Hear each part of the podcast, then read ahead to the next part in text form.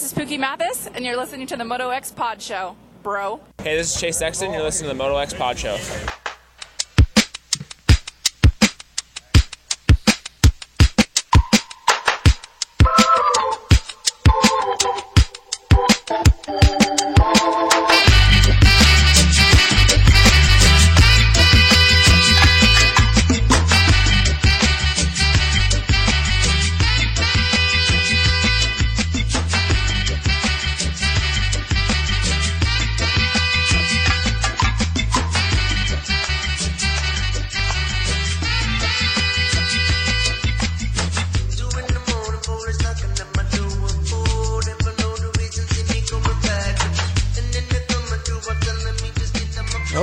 Right. It is a rare treat to have my producer, DJ TJ, in studio, but he is here tonight for episode 122, brought to you by Torque One Racing, our title sponsor, who is providing high quality, economical performance parts.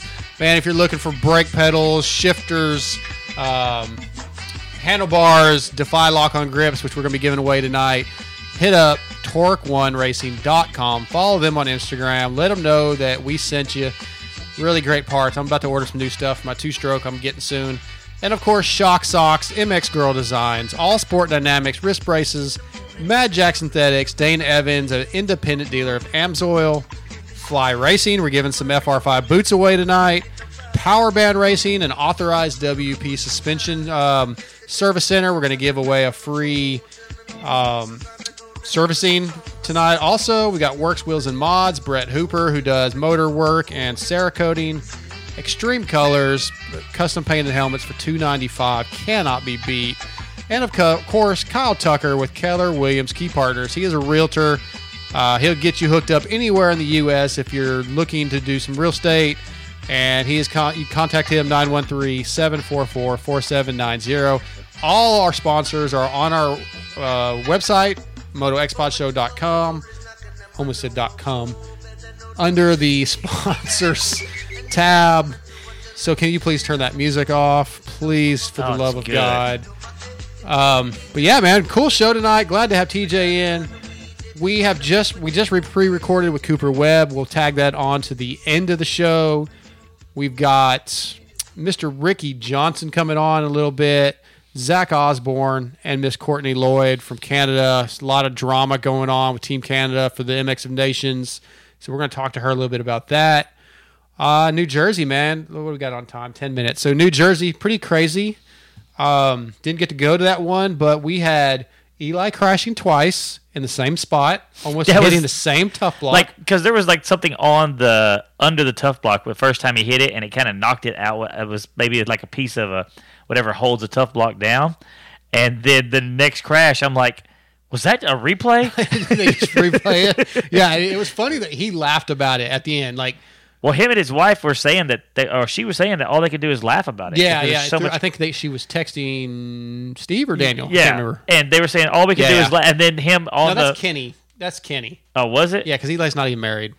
Yeah, Kenny is all he can do is laugh Well, because of the shit. But okay. Eli's basically in the same boat. Same boat now. Yeah. uh, to a degree. But yeah, no, Eli laughed about that on the podium, which I thought was funny. But then you look, you got Zacho, who was leading finally, yeah. riding really well, made a goofy mistake, and just basically skidded, almost went over the berm, had to roll back and get going again. Um, you look at me like you don't remember that. Do you not remember that? No, no. I, Okay. okay. yeah, yeah, yeah. No, I, I got that. Okay. Uh, Marvin crashes and basically throws any chance he had away. Yeah. Um, yeah, those are the notes I have. Cooper wins again. Uh, you know, we talked a little bit ago with Cooper. You guys will hear that at the end of the show. Yeah. Asked him about luck. It's he, there's some luck playing into this championship.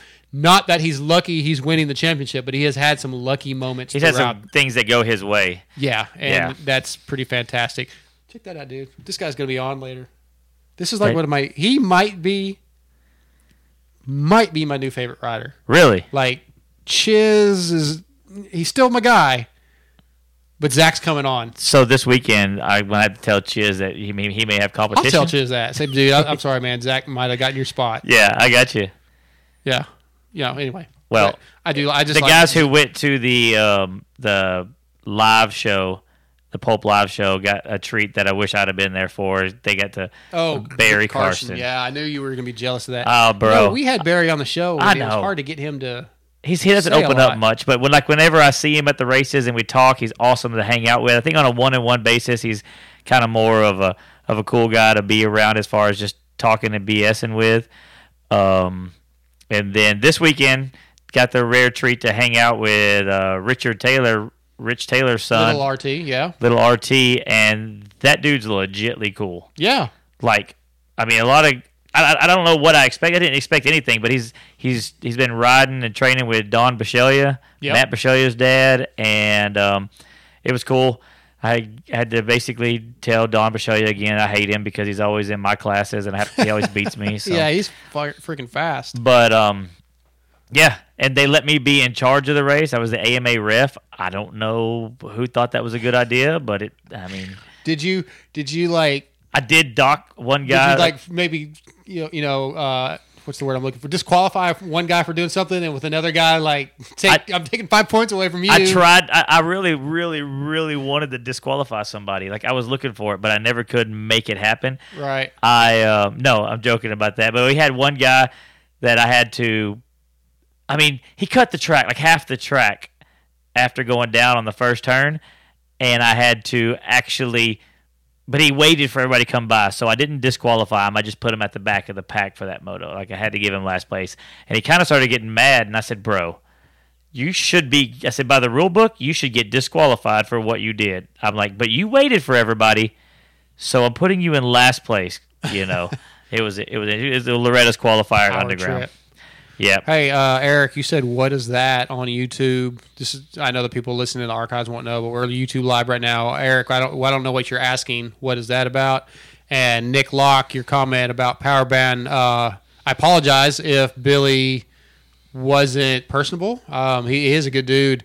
Um, I don't know what to say, man. I, I apologize. I hope that he takes care of you, and if if you need me to call Billy, I will. We are giving away. Um, we talked about the giveaways before we went Yes. live on our. we have we have right? lots So- of giveaways, especially for the yeah. YouTube f- people. For the people that aren't listening on YouTube, that are just listening to the archives later, we've got a bunch of giveaways tonight. Some of them will be YouTube exclusive. A couple things for Patreon only. The big So- stuff is either we have like you said one big thing that's Patreon only, but the big stuff is usually email or something that yeah, everybody yeah. can well, be a the the big the big giveaway tonight is the Fly FR5 boot um, giveaway, and we're going to do that through email. Yes, and we'll so everybody has a couple chance. weeks, but um, we will talk about that. How much time? We've got about five minutes, so let's talk about this right now. Okay, so YouTube Live, and if you're on the archives, I've got four Renthal front sprockets for a Kawasaki KX450F 2006 to 2019. If you have a Kawasaki 450F 2006 to 2019, I have two Renthal front sprockets, uh, 13 tooth, for our YouTube listeners. So the first person on YouTube that has a KX 450, first person that says something gets them. Uh, for the non YouTube listeners, first person that emails me gets two. Uh, all you have to do is put in just uh, you know put in Renthal front sprocket, KX whatever, and I'll get you guys hooked up. So that's the first giveaway of the night. Um, and if nobody on YouTube has a KX, then we'll give it away to somebody else on the archives later. But um, all right, we've got about four minutes before we get Ricky Johnson on. Uh, Vegas is coming up. Cooper very, very likely is going to win this championship. Yeah. Um, Chase Sexton probably 250 East, 250 West. You know, I, I mean, AC has the best chance at it, but it's still a little bit up in the air.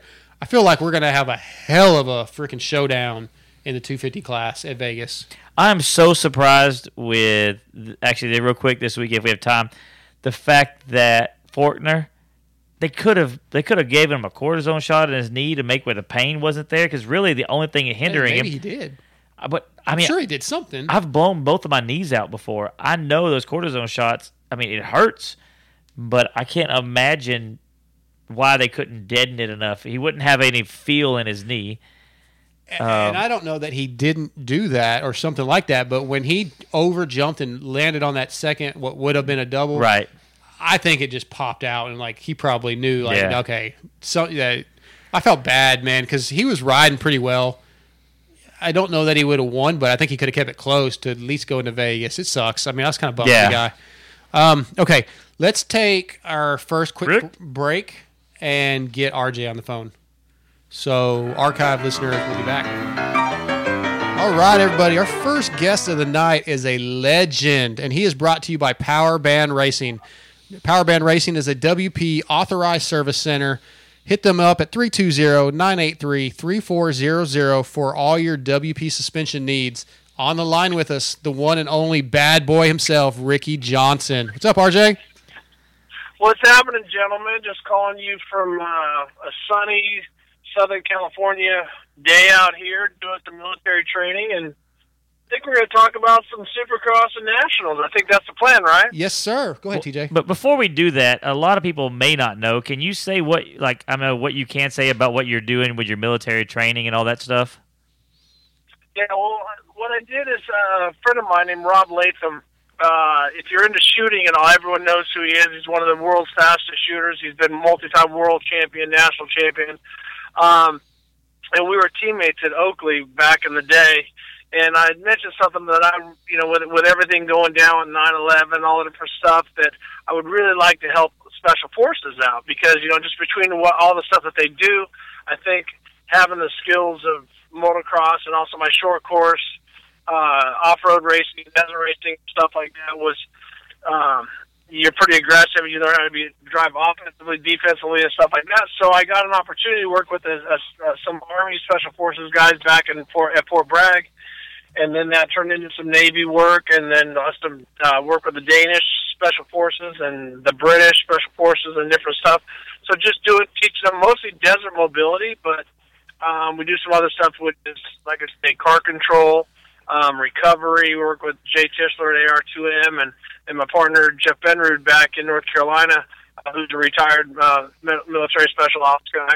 Um, so just giving them the skills that I work so hard on to to be what I, to so that they're better at what they do. That's Oh, awesome. That is cool.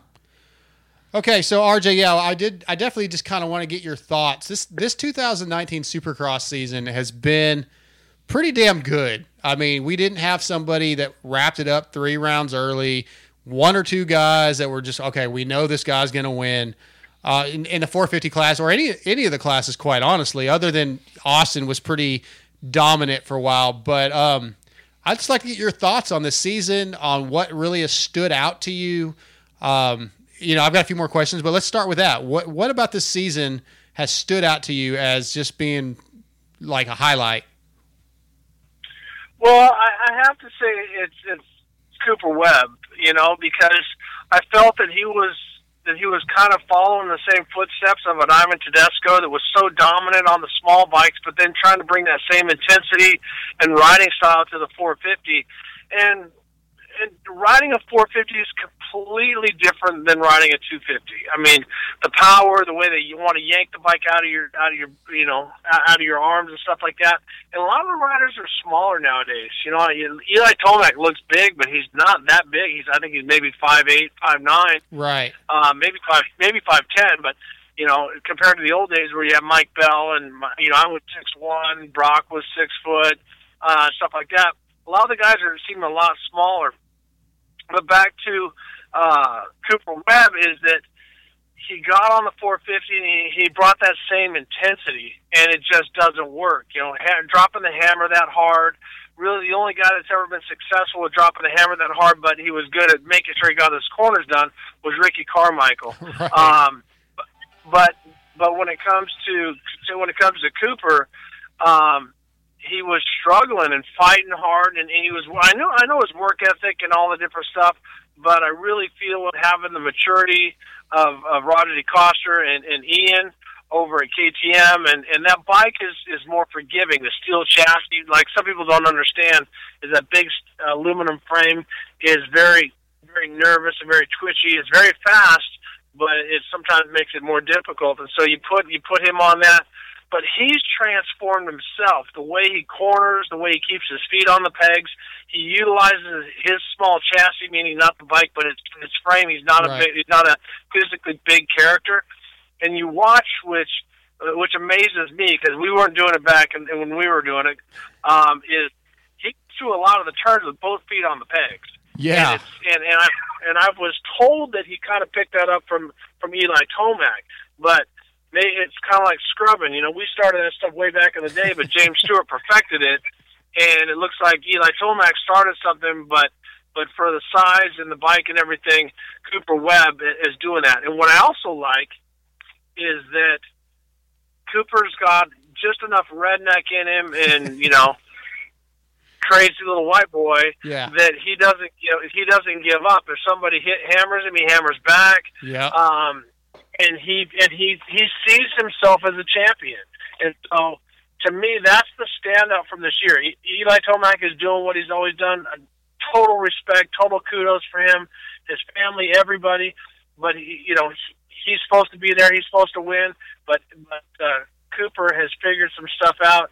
And what I like is that you know, winning, winning, falling off the podium, then coming back. That's Yes. the part that to Yes. me is a true champion is that when you get your ass kicked, you go back to the drawing board and you come back the next week stronger. And that's what that was the adversary that I had in Jeff Ward. It didn't matter if you beat him, if you stomped his ass.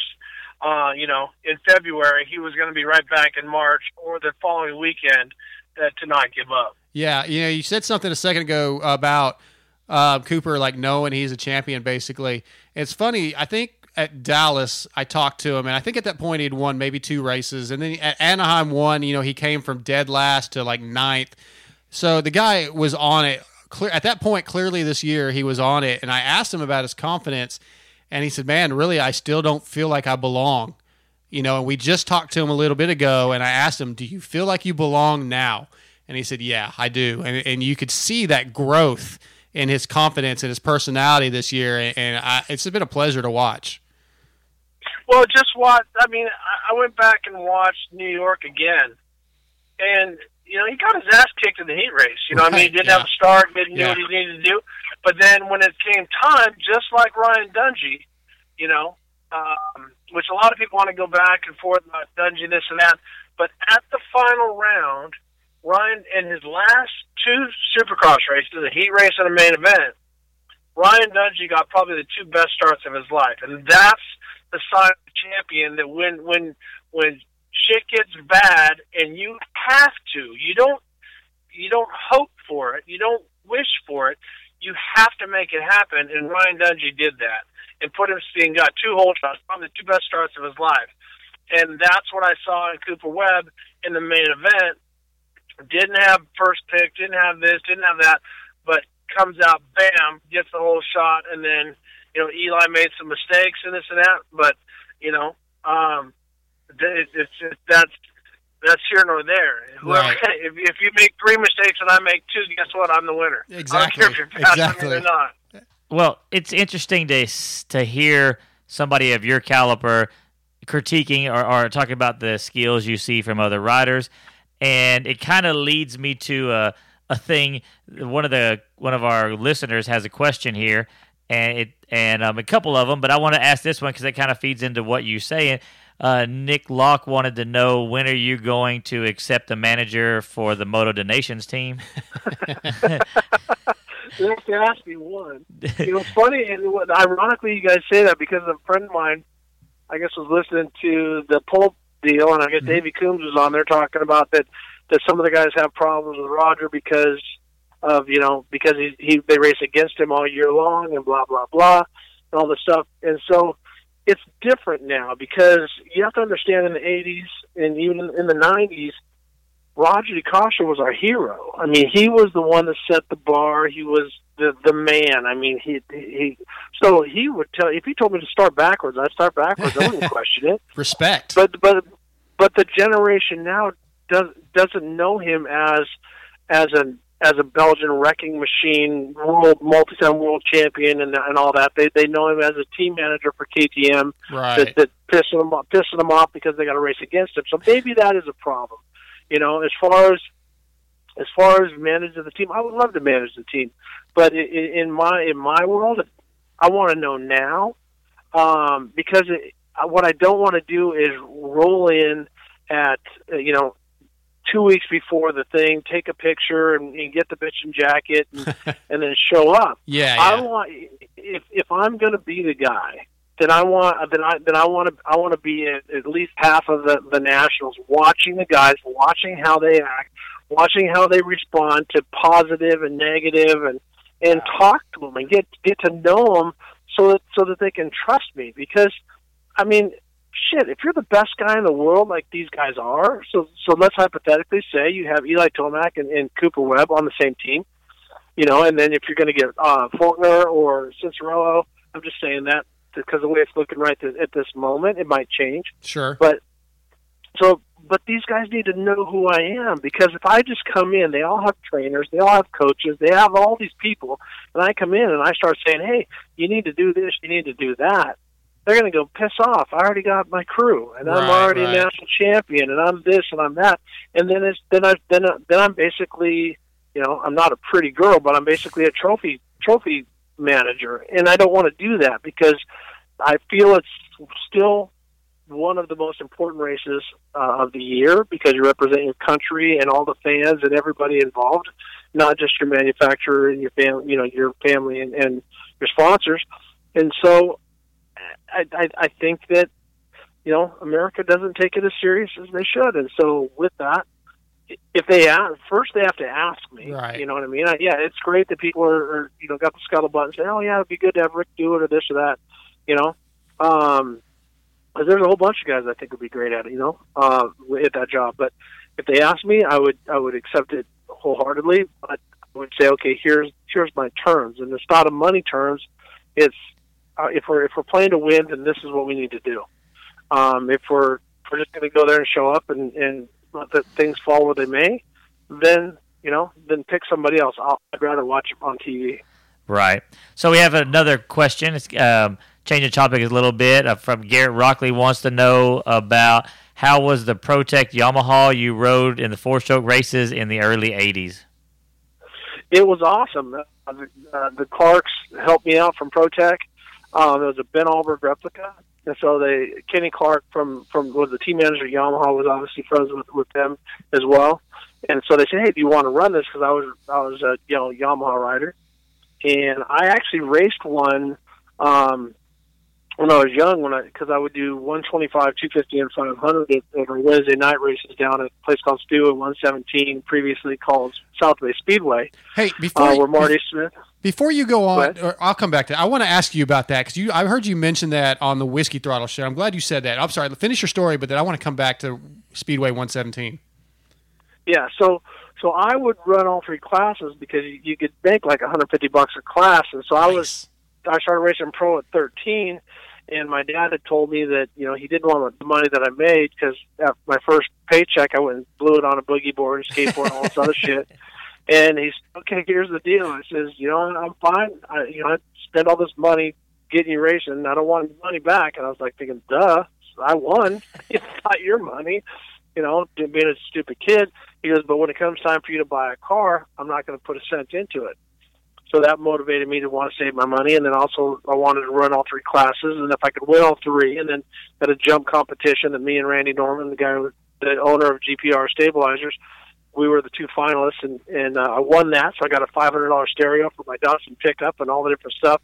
So I was familiar with riding that four stroke because I could leave it in third gear and just ride around. It was awesome. and so when we did the four stroke nationals, it started out on the TT track at Saddleback, and then we would go to Carlsbad. So for the first, I think for the first two years, I won. I won all of them because they would have them every now and then.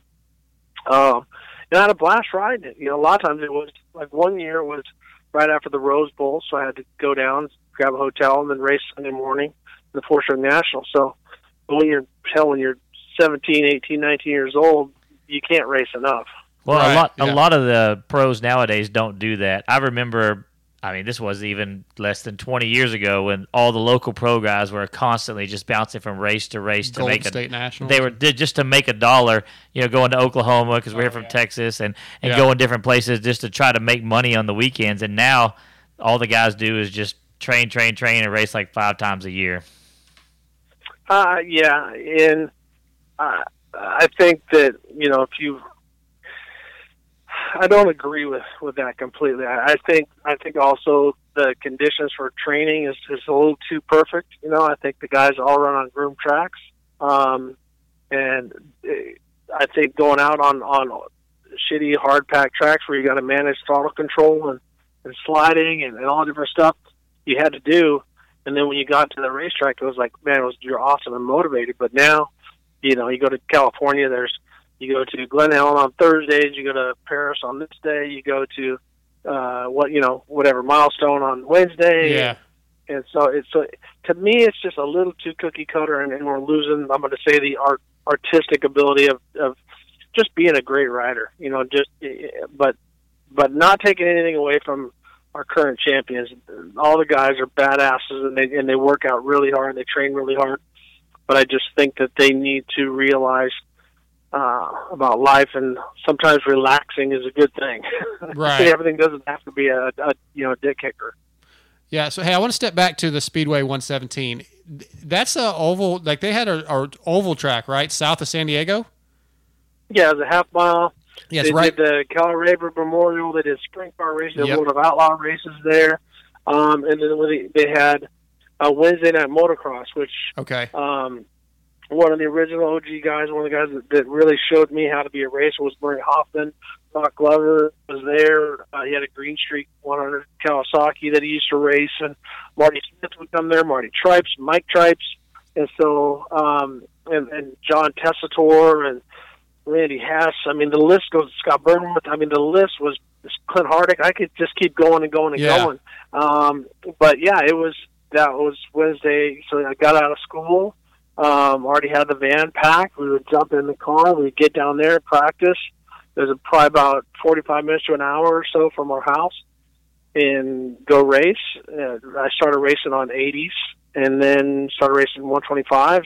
I actually started out on 100, and but there was nobody in the 100 class. So I started racing in the 125 pro class. but then I started winning. They they disqualified me because it, they said it was smaller and it was more suited. So I went to Yamaha and said I can't I can't find anybody to race. So they gave me a 125, and so I was a uh, support rider for Yamaha at 13 years old. Wow. Yeah. See, I at four or five years old, my dad was stationed at Coronado, and I can't remember the name of the town we lived in. It was just south of there, but he used to race. That's where he, uh, he raced dirt dirt track cars at Speedway 117. So I kind of grew up there. This is long before I knew anything about what motocross was. I mean, I had a PW50. We'd go out and ride in the desert, but that's all I knew. But that, you know, I honestly had no idea they had motocross races there. That's when you said that on the Whiskey Throttle show. It really, I think I'm pretty sure that's where you said it. it you talked about it. It Yep. brought back some major memories for me. I was like, oh man, and like I dug, dug up some pictures of my dad racing there. Um, and like some of the the guys, like, do you know who Scott Bloomquist is? Yep. Yeah, see, he started out racing there. Um, I, I'm pretty sure it's according to my dad. That's where he started racing because our neighbor built his cars at that time. Like this would have been 79, 80, I guess.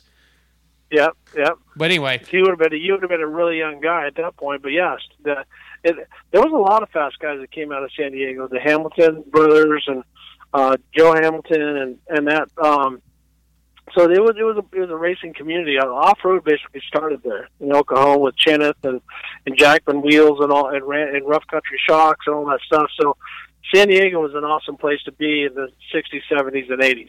definitely, definitely. All right, so before I know I don't want to keep you too much longer. You're a busy man. Uh, I do want to No, talk about talk about nationals for a minute. Um, they're coming. Like we got Jason Anderson coming back.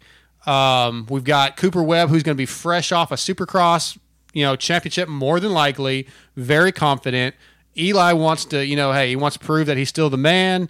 Um, you know, what do you think about nationals coming up? Who do you who do you see exceed excelling? Do you have any uh, hot takes? Any surprises you think we might see? I don't think there's really going to be a lot of surprises. I think, I and I'm a huge fan of Jason Anderson. I coached him when uh, he was on Suzuki on 80s, and and I really feel that. But I feel that Jason needs to. I guess clean it up a little bit. You know, Yeah. when I was when I was coaching him, he would he, would- he was a bigger kid on 80s, and and he would I would tell him I'm like, you don't need to pass everybody on lap one. You know, know how much time you have. And be patient. And, and last year when we won the Supercross championship, I was really impressed with him and talked to his his dad about that of, how he would take his time and because he's got the speed, he's got the the ability, and he's also got that determination and the, and the work ethic to get it done. Um, I think that two things can happen. One is, you know, Eli is going to be fast without a doubt, but Cooper, I think, is going to be more impressive in outdoors than he is indoors because he's small. He, he's smaller, and, and a lot of the, the national tracks are now, they, they grade the shit out of them, and they got it so deep, and it wants to just rob horsepower. And, and being a smaller guy like, like Jean-Michel Bayle was, I think his cornering speed and his exit speed is going to be phenomenal. Where nobody comes into a turn and hits a turn harder than Eli Tomac, which I, if I'm going to say, and I'm not trying to compliment myself, I rode kind of that style. You know, being a bigger guy, so you have to you have to make your turns big, and you have to carry a lot of speed. But when I was racing against Bayle, I I was getting my ass kicked on lap times, and then I realized that he spreads the load out, and and, and a lot of the way Cairoli and Herlings ride is that style. You watch them; their body's back, but their knee is forward, so it's not pounding. They don't pound the middle of the corner. They they they float through the middle, and their exit speed is so so phenomenal. And I think Cooper Cooper's got more of that style and is going to carry more speed, and and also being as small as he is. It's going to be really hard for Eli to, to, to beat him on a hole shot. I mean, we get these long straightaways that are all chewed up and and that. So, so if I have to put if I have to put my money on anybody, I, I'm going to put it on Cooper. The only one that's going to beat Cooper is is his overconfidence because when you win a championship, like he you know like he's set to do. So if he walks with the Supercross championship, if he DNFs every national, he still had a great year. Right. And and that's that's sometime as a as a as a racer it's hard to to take because you're like ah Yeah, yeah, yeah, Supercross yeah. champ, you know what I mean? Yeah. Um, but but but Cooper's Cooper's a, a greedy little prick that's gonna want to win every race, is you know. So I think he's gonna be- I think he's gonna be phenomenal on outdoors, and, and Marvin's gonna be fast, and you know, and obviously Eli and and and Jason and that. So I'm looking. I just want to see great races. You know, I just want to see great races, and, and um, I don't want to see a runaway. Okay, RJ, I know we're wrapping up here, but I do have to say that we're going to start for the rest of the year. You don't have a chance to say no to this. We're, uh, about about a couple of times throughout the the outdoor nationals, we're just going to call you and we're going to do a segment where you break down how the riders are riding. What I mean, cool. oh my God, I could sit here and listen for hours of you breaking down how these guys and because I'm learning stuff. Like I'm going to go home and hop on my dirt bike going, I need to spread the load out. I need to That is awesome, man. I mean, I'm telling you like Yeah. like the the commentary that you have on on on the form and the way these guys ride is second to none and I just want to say that that it's awesome. Well, no, I appreciate that, and and I've always considered myself a student of the game. You know, I came with more of a hammer style. You know, a little bit more Jason Anderson, a little bit more Eli Tomac, because uh, David Bailey was more like Bayle and and and Musquin. But Musquin, man, he. He he's he ain't scared to stick it in there. He's riding a little bit more like Varsha, which I kind of like it. I mean, it's, it's kind of cool to see him being so gritty, but but you know, and, and Dave and I talked about this, you know, Bailey, because we we had two different ways of going about it. We always joked that he was Muhammad Ali, and I was Joe George Joe Frazier. You know, I was more the banger, he was more the style guy, and this and that. And sometimes it worked for me, sometimes it worked for him. But there's a there's a slight there's a silent beauty in, in like a Mike Tyson that people don't get, and and that's where uh, I, I think my strength was was ability to, to read the track and, and change change with the times, and that's what I'm taking into truck racing now. But but I man, when I watch these things, it, it's I look at everything. I'm watching knee, where where the knee is in relation to the foot, to the hip, to to arms. And the, the elbows up shit that, that that Gary Bailey started was more to get the torso where it needs to be, in in that. But um, but all of it, all of it is, is as, as I love breaking it down. So yeah, I'd be more than honored to to tell you to tell you my thoughts. But you know what they say about opinions? They're like assholes. Everyone's got one. but, uh, but yeah, no, I'm Awesome. looking forward to some good racing. Well, RJ, it's always a privilege to have a chance to have you come on the show or talk to you in person. Thank you so much. It was kind of last minute when I texted you this morning. Uh, means a lot to us. Thank you for coming on. Hey, it's an honor, and uh, keep doing what you're doing, man. Uh, all this stuff is, is awesome for the sport, and and like I said, if there's anything I can do, hit me back, and you know, you know what this. I'll tell you what I think. You know that. well, we appreciate it immensely. I can't say enough how much it means to us. Thank you. awesome, guys. Take care. All right, you too. But thanks. Bye. All right, it sounds like we're gonna have RJ we're gonna have a new segment. It sounds like. technique with RJ. yes, that's right. That's right. All right, before we go to our first commercial break, um, first big giveaway of the night. Um, well, this one, uh, okay, this one was YouTube. So I'm going to do. All right, first show, big show giveaway. Besides the sprocket, this is a big one. We're giving away a set of Fly FR5 boot. That's the new boot they came out with this year. It comes in four colorways. trying to, I'm gonna get ready to get it. I'm gonna win it. Uh, yeah, that's fine. Um, okay, so we have a trivia question, and it is we're going to have Zach Osborne on a min- in a minute. He rode for Yamaha of Troy a particular year. I want to know who his teammate was. Email us. Go to the Moto X Pod Show. and, and the YouTube guys dot don't com. hold on. The YouTube guys don't need to post it now because you're Yeah, telling yeah, other people the it. answer, and Yeah, you can't win it. No, that's not how we're going to do it. This one is email motoxpodshow.com. Click That's on right. the contact form, put the answer to who Zach Osborne's teammate was at Yamaha Troy. We will take all the emails and we will just, you know, put them in a hat or whatever, and we'll pick a winner uh, for the Fly FR5 boots. Okay, let's go to commercial, and then we're gonna while we're at commercial for the people that are on YouTube, we're gonna do another giveaway just for those guys. So if you guys stay, get with us on YouTube at upcoming shows, you have more chances to win. But we are going to commercial break for the archives. Since 1998, Fly Racing has been focused on developing the best gear possible. With research and development, they have become a leader in safety and comfort. Fly racing is worn by many of the top athletes in motocross and supercross, including Weston Peick, Blake Baggett, Zach Osborne, Andrew Short, Damon Bradshaw, and Adam and Tyler Enticknap. 72 Trey, I wear fly, you should wear fly too.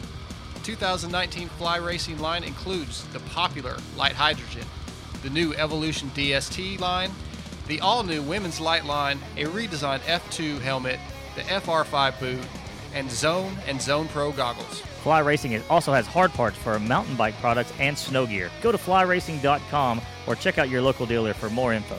Powerband Racing is a suspension company dedicated to providing best service and products. They are committed to developing new products and improve your ride. They want your suspension to be the best it can be.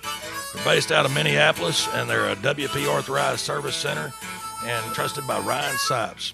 Mini bikes to big bikes, they cover them all. Powerband Racing has your suspension covered. Contact them at 320-983-3400 and follow them on Facebook or Instagram. Right, we are back with uh, a guy that's I talked about this a little bit ago. That's becoming probably my favorite rider in the pits. I'm a huge Kyle Chisholm fan, but this guy is maybe taking over. Uh, Zach, I'm gonna say he even admitted. I haven't introduced him yet, TJ. Oh, we he knows who it is, but he even said earlier that I may have to tell Kyle Chisholm that they're gonna they, they're go- they're gonna break up maybe because he may have a new favorite. Ah, that's awesome. I love it. All right, well, let me finish the introduction. So, on the line, brought to you by Fly Racing. Since 1998, Fly Racing has been focused on developing the best gear possible. In 2019, Fly Racing is the title sponsor of Supercross with riders like Weston Peick, Blake Baggett, the man on the line, Zach Osborne, and the beast from the East, Damon Bradshaw. We're giving away a set of the new uh, FR5 boots tonight. But anyway, like I said, Factory Husky rider Zach Osborne on the line. What's up, Zacho? Uh, just chilling, man. Actually, uh, got like a little stomach bug after uh, the race there in New Jersey, and um, been down on the couch for a day or so. So I'm just uh, hanging out. Yeah, I heard you you mentioned that last night on Pulp. Um, and we're not going to talk a whole lot about your race, or at least I'm not. I have questions kind of outside the racing realm that I want to talk to you about. Um, Yeah. But I do want to touch on just real quickly um, New Jersey. You said last night on Pulp that you know you felt like you could win that race once you got out front. Um, like when you made the mistake, was it gut wrenching or was it like okay, just regroup, start over? Well, actually, I rewatched the race. You know, I was de- obviously devastated um, because I definitely felt like it could have won without the mistake, or you know, barring another mistake or whatever. But um, I, I rewatched the race, and I was really just kind of stoked at how uh, how well I composed myself. You know, I just kind of backed down the berm and went back at it, and I actually made made another pass on Baggett. Um, got got passed by Eli, and then he obviously went down. But at the same time, I was, you know, considering that it was my first real um, situation, uh, first real experience in that situation, I felt like I handled it well, even when it went wrong. You know. Yeah, yeah. Um, I felt like once you got going again, like uh, there was a point when I thought, man, it kind of looks like he's maybe getting a little arm pump, like maybe you were struggling with some things. But then as I watched the race back, that track just seemed like the corners were slower, like you guys were having to square some corners up. It, it was just a weird flow. Um, but but did you have any issues with arm pump or anything like that, or was it just the way the track was and it just seemed like corners were difficult? No, I was totally good. Um, it was just one of those tracks where, you know, everything depended on the corner before. So if you were tight in one corner, you were going to be wide in the next, and you couldn't really do much about it because you couldn't move because the ruts or, um, you know, like the the section where I made a mistake that that three on the holes on that tabletop were huge. So half the time you were just shooting for the hip once you landed, or uh, once you got straight, you didn't really know where you were going. It was just uh, a spin track, honestly. Yeah, it was awkward. So uh, we are talking about not talking about motocross a little bit. Um, right now, we have a great listener question from Garrett Rockley. Wants to know about if you had aspirations of being a drag racer like your dad. And Kyle McNabb also said he was into junior drag growing up, and was both of them were kind of curious about that. Definitely not. Um, I never really had much aspiration for the drag racing thing. I, still, I mean, I would still like to drop the clutch on a pro stock bike at some point in my life. Uh-huh. Um, I, I am a, an avid drag racing fan. I watch it probably way more than my dad watches it. I, I know more about what's going on than than my dad does. Um, but and, and I, I love the sport, but I just never really was that into it. I, you know, I always thought pro stock was cool. It was never that much into or, or Funny Car, but um, the only thing that really kind of interested me was was the bikes, I guess. Yeah, I was working at a local shop, and we had a whole bunch of guys that had like stretched Hayabusas and all this. and um, I went down to watch the drags with my buddies of mine, and I'm watching these guys, and I'm like, I'd like to try that. So I borrowed a buddy's Gixxer 1000, and I guess just being in the moto and racing and knowing how to use a clutch without just dumping it, I did pretty dang good, I think, for um, drag racing dirt uh, or motorcycles. So it was fun. I, I I think you should try it. Obviously, it wasn't top fuel, but you know. Yeah, I mean it's it's wild. It's it's a crazy sport, and there's a lot of moving parts to it. But I always remember as a kid, I would always tell my dad, "You work on those things for two hours and ride them for six seconds. I can work on mine for six seconds, ride it for two hours." And uh, that was kind of my theory. Yeah, yeah. I'm not. I'm not into all the working on bike stuff. That's why I kind of. My dad raced dirt track cars growing up, and after a couple of my injuries in the last few years, I'm like, man, maybe I should get in a roll cage. And then I realized how much it costs and how much time these guys work on their cars all week long just to go tear them up. I'm like, yeah, I don't. That's not for me. Yeah, I think that that's kind of what intrigues me about drag racing now, though, is I really like the mechanical side of things, and um, even even in motor, motocross racing, I love you know knowing how things work and kind of understanding what's going on underneath me, if you will. Yeah, Um, but that's probably what intrigues me about drag racing the most now is just the the setup side. side of things and and yeah, knowing what they have to do to to make it down the track and everything. That's probably my biggest interest. That's cool. All right, so I got one more, probably one more racing question, and I want to get into some other stuff. But um, what? So we've got one round left. You missed part of the season, but what's the biggest thing you've learned this season on a 450? Man, the start's crucial. You know, like you you always say that, and it's super cliche, but really it is. I mean, when you have a field like what we have right now in the 450 class, where there's so many guys on, you know, a very very similar level, it's, Yeah. it's so important. Awesome. There's there's not many guys. I mean, not even really Eli right now at the moment can come from eighth or tenth and and win a race, or uh, you know, it's hard to even be on the podium. So Yeah. um, that's the biggest thing is you know in life in 250 racing you can you can sometimes do that, start fifth and win, or you know, start eighth and get on the podium. But in the 450 class, it's not no joke, Right. man. Or start dead last and win a championship. Yeah, yeah, that too. That that's not happening. Yeah, oh uh, man, DB was wearing you out last night. Oh, he was. He was on one. Yeah, yeah, that was good I'll stuff. make him pay though. That's okay. It was funny, but yeah, we're gonna. I'll do the wrap up show tomorrow night, and Daniel's gonna be on, so I'm definitely gonna ask him about that. It was pretty funny. All right, so I want to change top. I want to change topics, man. Um, so the one of the reasons that I, with this opening that I gave you, where I talked about you being probably my new favorite guy, is your personality. Really, not so much your riding. All all the pro riders are fast, but you probably do not remember this. I met you at Dallas last year for the first time. The next Yes, I race, do. okay. The next race, I well, that's why this is key. The next race I go to is St. Louis. Um, I'm sitting in the back of Chad Reed's, uh, tr- whatever the the box band, whatever you want to call it, with Goose. You're walking in, and you looked over, and you turned and you walked over and said hi to me, and I'm like, you, how do you like? You don't know the, who I am. that like has stuck with me because every time I talk to you or every time I see you talk to somebody, it's clear that you care how these people feel. It's important to you. Um, you're just a class guy, man. I mean, like doing the meet and greets that we we did at Houston. We're gonna do one in Vegas. You're you're a special human being with your personality, with the type of person you are, and that kind of stuff means a lot, man. And, and I just I think you're you're an amazing human being, man. Honestly. Thank you, dude. I, I really appreciate that. I mean, I just try to, you know, kind of treat people the way I would want to be treated. It's funny that you say that because I actually remember that little bit of an encounter uh, at St. Louis because I was uh, re- restoring a Z50 for my daughter, and I walked over there to um, to ask um, Shane, who was Yep. Chad's practice guy. He was doing some uh, powder coating for me, so I remember walking over there, and I, I yeah, I remember it like it was yesterday. Uh, that's that's why I walked over there. But then, yeah, I mean, I'm not gonna not say hi to someone I know. Well, it just, I guess I still feel, well, I don't feel this way anymore, but at that point, especially, I was still very new to doing media at races. I think that was maybe the third or fourth ra- race we had done. And I'd only met you the one time. And I am still a super fan. You know, I'm not, I don't, like, I'm not jaded by doing this yet.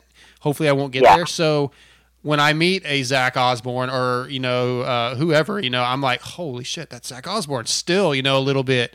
So, but I don't know, man. It just it meant a lot to me, and I want to ask you, like, when you're dealing with people and you're dealing with fans, like, do you think about the mark you're going to leave, or I mean, is it just come natural?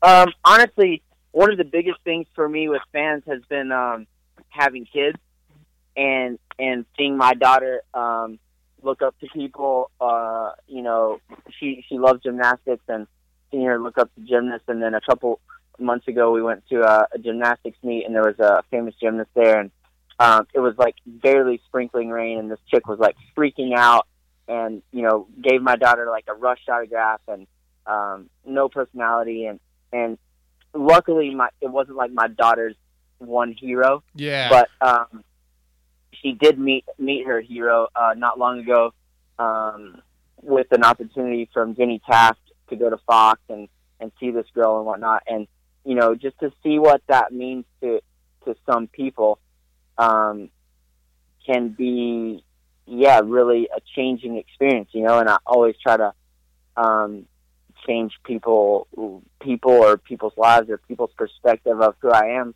in a in a positive light. So I think that that's one of the biggest things is just you know being able to. I, I've never been the type. You know, there's not many people in the world. I, I, I can't name one right offhand that I would be like completely geeked out to meet. You know, but but some people are. Some Yeah. people are like that. you know? Um, and especially little kids. Little kids are are very um, moldable or or um, I don't really know how to say it, but you know they're impressionable. influence, yeah, impressionable and, and influenceable. And um, I think that that's that's been the biggest thing for me is just seeing how it can shape a kid um, or even an adult for that matter Yeah. uh, when you give them a, a positive experience. Yeah, you know when we did the did the meet and greet at um, Houston, like the kid afterwards and his buddies were so excited, and the dad was like, "Man, you just made these kids weekend," and you know that really wasn't me. That's you because it's easy for me to say, "Hey, let's try to do this." You're the guy. You're first of all the superstar, quote unquote. You know, you're the guy that could say, "I'm too busy." Uh, you do have a lot going on. You're doing a job. You took the time and you gave these three kids jerseys that you did not have to do. And um, man, that's you, dude. That's that. That's just. There's a lot of guys that wouldn't have taken the time, you know. Um, so I, I want to lead that into when you're done racing, whenever that is. You've had a, you know a, a fantastic career. You had some bad years. You went to, to Europe to find yourself basically when when things were not good. What do you want your legacy to be when you're done racing? What do you want people ten years from now to say about Zach Osborne? Mm, man, that that's a good question. You know, I um I lost a friend a couple years ago, Kurt Caselli, and one of like his main motto was be remembered as a person and not as a racer. And, um, you know, I think kind of my results speak for themselves as as far as how hard I work or you know the talent that I've been given or whatever. But um, I think that the the person that I am daily, um, and the you know the the lasting impression that I leave on on the people is probably more important. So I think that that you know that's a perfect sort of motto. It's not mine. Um, you know, I'm not um, claiming it by any means, but right.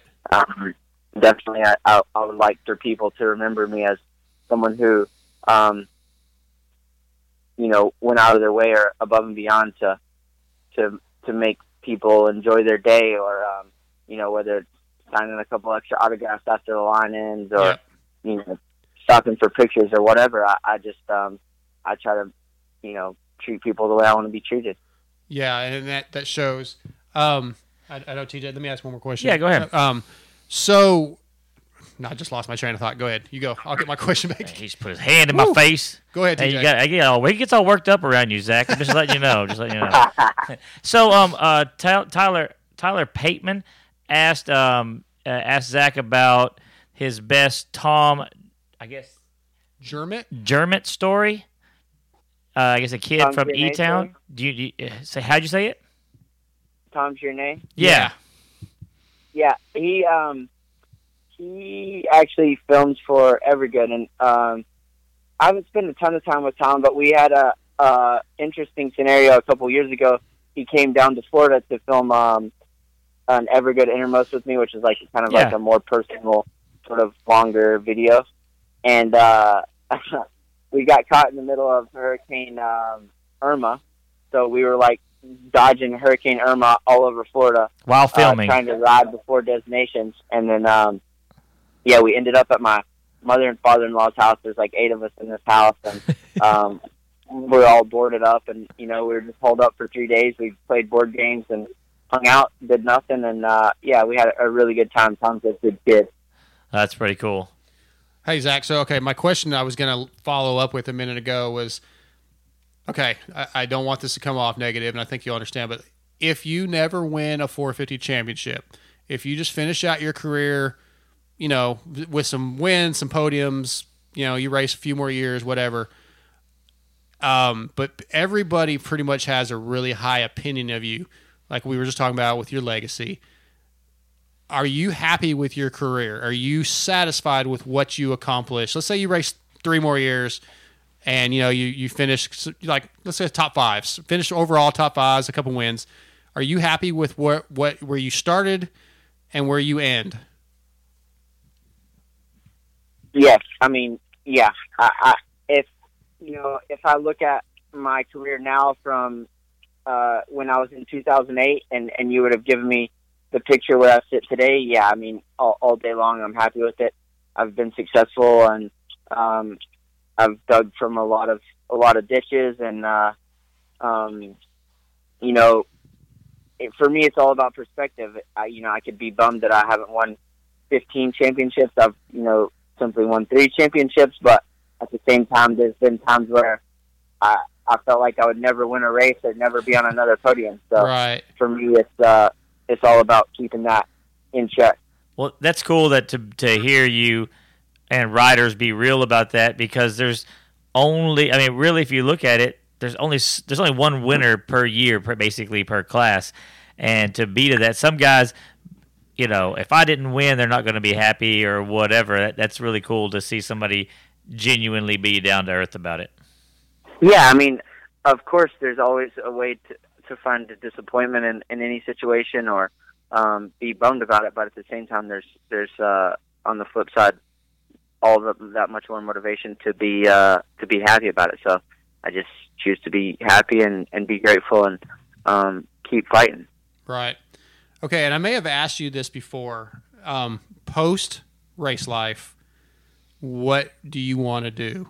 You're doing the podcast right now. Is is commentating? Is training? Um, you know, uh, mental coach? Anything like that? They- something? That's what he wants is like like six little 65 and 85 riders he has to deal with every day, I'm sure. He might like that. he might like that.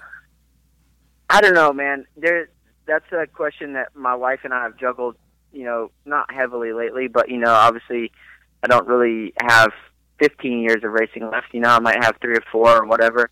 Um, it's something that has kind of started to come into our mind what what I should do after I'm done or what I would like to do. Um, obviously, I've dabbled in the off road thing before, and it's something that I really enjoy, and I feel like that I can do for um, you know three or four more years after after motocross and supercross. So that's something that's definitely on my radar. Um, a rally or two or or a lot have has always been one of my dreams. I, I would love to do a Dakar. Um, I don't know how realistic that is, but it's something that definitely um, is on my keen interest list. Um, That's awesome. yeah, I, I really have no clue.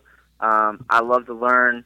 Um, I'm a pretty, I feel like I'm a pretty knowledgeable guy in, in quite a few different areas of, of the sport, and um, I, I really just I can't answer that with a with a straight. This is what I'm going to do. Yeah, or yeah, this it's is my goal at this point. You know. What blows my mind is I've actually raced a cross country race, and there's no way that's easier than riding moto. And the fact that uh, guys talk about uh, you, Andrew Short, who's gone, who's you know they quit, y'all quit racing motocross and supercross, and you're gonna try to take it easy and then go do the cross country stuff. That just blows my mind. Well, I I don't think it's so much down to riding. I think it's more down to uh, you know you can drive your motorhome to the race and stop along the way and have fun with your family and you know not get on four different flights for 30 weekends a year and you know there, there's Oh, a lot yeah. of perks to off-road thing. You know it's it's like 12 or 15 races a year. Um, it's definitely like a half or even you know a quarter of the the travel load um, as what you face as a supercross guy. You know. Yeah, Garrett Rockley says that Shorty and Zacho and Dakar that'd be the dream team right there. It'd be pretty rad. Oh man, I don't know. I, I don't know if I'm capable, honestly. Like I, I love to spend it, but um, 95 miles an hour across the desert definitely seems a little bit uh, out of my realm. Insane? I'm not sure No. if I'm capable. No, we were talking. We had I cannot remember the the girl's name that we had on. Um, I guess it was at the first of this year, the end of last year. The girls that raced the Vegas to Taylor Taylor Hyman. Taylor Hyman, and their average speed across the desert was like eighty. yeah. Yeah, so, and that's those are no joke. I yeah. mean, they'll average like 80, 85 for like three and four hour stages. I'm like, Yeah. you know, you're averaging that for a four hour stage. That means you were at some point doing like 120, yeah, at some tho- point doing 60. Right, So I'm yeah, not- yeah, I'm yeah. not okay with that. and Yeah. those women are tougher than me. Yeah. Period. Yeah, Taylor and her friends. Um, I don't remember all their names. Off Taylor was one of the early Makeup to Mud girls last year, but they do they they do an all girls team or all women's team, excuse me, for uh, was it Vegas to Reno? I think. Yeah, Oh, okay. Yeah, and, and they've won I think two years in a row. Um, and yeah, that's it's very impressive. I mean, like I haven't rode in the desert in 20 years, but that those speeds and you know they're they're not saying anything derogatory, but they're females. They're not physically typically as strong as a man would be, but they're out there just crushing it, and that's damn, they're badasses. Period. Um, Yeah. Was that, dude? Again, I I- I just told Rick Johnson this too, but it's an honor, it's a privilege to have you on. Um, I appreciate everything you've done for the show. We will be doing a meet and greet in Vegas, barring any weather issues or anything like that where you can't do it. Um, and for our listeners, you guys probably saw on the YouTube what we did at Houston. Uh, we'll do that again in Vegas. And again, thank you for agreeing to do that and coming on the show. No problem. Thanks, guys. Thanks for some, uh, you know, kind of out of the box, uh, outside the normal questions. Questions. Yeah, absolutely, man. Uh, like when I when I text, texted you, I, I kind of figured you'd end up doing pulp because he usually, you know, first of all, you're you're good friends with Steve, and he usually gets the winner on and guys he's really tight with. So I kind of had a feeling you'd be on, and I just wanted to touch on some different topics because it's really hard to follow Steve. Steve's very good at what he does, and he gets into all the important stuff. So all I could have done really anyway is ask the same questions, and pretty much anybody that listens to our show, they're already listening to Pulp. So Yeah, no, that's awesome. I, appreciate it, and uh, yeah, good, good job on some original content. okay, Zach, we'll see you this weekend, buddy. Thank you so much. Hey, thanks, dude. Yeah, appreciate it. All right, see ya. Fantastic. I think Um, every time that people hear him talk and listen to him on interviews or whatever, he gains fans every time. You Yeah, know what I he's mean? just a good dude. And I know I repeat myself a lot with stuff like that, but that matters to me. That kind of stuff, you know, I generally, genuinely am, what I don't know what the word is. Like, it, it's impressive because they Yeah. don't have to be that way. They could be dicks, which I don't know why people would be dicks just in general, but he's just a good guy, man. And, Yeah. and I appreciate that. That's one of the reasons I'm a fan of Chiz. You know, I mean, I've told the story why I like Chiz, but he's a good dude and he's just always been good to me, and I like Yeah. that man. Um, okay, so before we go into our next commercial break, let's do a couple more giveaways. Um, we did not get a winner on YouTube for the two sprockets, we did not. so as of right now, there's still two sets that are two pair two.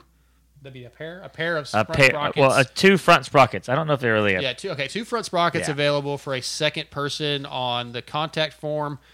All right, here's the next giveaway. I have some coupons for Acerbis plastic. I can't say how much they are. because it's a lot. It's it's a really good discount. I can't promote how much they are, but if you go to Pulp Pulp, there I go again. MotoXPodShow.com. Click on the contact form. Put in the subject headline Acerbis. We will pick a random winner, and we will give two of these gift cards, uh, discount cards away. I'm telling you, these are legit. Like, Yep. like I'm gonna have to make a couple of fake accounts to try to win these things. I mean, it, I mean, obviously I make Right. jokes, but I mean, it's it's more than we can say. Yeah, it's it's. I can't. I, I'm not even gonna get into it. Just Yeah. just enter the contest. Oh, and as by the way, I haven't said this before, and one of our listeners emailed me, and I was supposed to say this, and it was a good point. If you're international listener, like I just email or I just had a winner for in Australia for a helmet, you can still enter. You can still win. You will be required to pay the shipping, just because it's pretty expensive. But if you want to enter and you want to pay the shipping, have at it. We appreciate all the contest uh, And- entries. And when you're winning like a free set of boots, the shipping is going to be less than buying a set Yeah, of I think the helmet he he won a uh, F F two fly F 2 helmet. Mm-hmm. Yeah. and I think it was sixty bucks, maybe seventy bucks shipping. That's all he had to pay. For yeah, and so the boots are going to be about the same. The helmets are so. Yeah. So it, it's definitely worth it. That was Australia. I don't know about other countries. Um, and speaking of the the helmet, we are going to be doing another custom painted Fly F2 helmet by Extreme Colors soon. That's going to be Patreon only again. So if you're not a Patreon supporter, get signed up, man. Patreon.com. It's easy. Dude, you can sign up. You can donate a dollar a month if you want. I mean, I'd rather you donate $5 a month. But if you do a dollar a month, you might It have a makes a chance to win a custom painted helmet. And this time, what we've done the last two is I send the helmet to Kirk. I say paint whatever the hell you want. Just put our logo on it, put the fly logo on it, and we give that helmet away. This time, we're not going to get the helmet until you win. You can pick how you want it painted, and Kirk will do, you know, will work with you and do what you want. But that's going to be Patreon only. So if you're not a patron supporter, you don't have a chance to win. And enter these damn contests, man. Some of these contests we get lots and lots of entries. Some of them we get like five. Dude, enter the damn contest. It's not that hard. We want people to enter. We want to know you're listening. We get thousands of downloads a week, like 4,000 downloads a week, and we get like five people entering a contest. That's embarrassing, dude. Come on. Um, have I did the power band suspension one yet? I haven't. Nope. Okay. This is going to be for everybody. This is also an email. All you got to do again, go to the contact form on motoxpodshow.com. Powerband Racing. If you have WP suspension and you want free servicing from WP uh, from Powerband, email subject headline Power Band Racing. We'll pick a winner.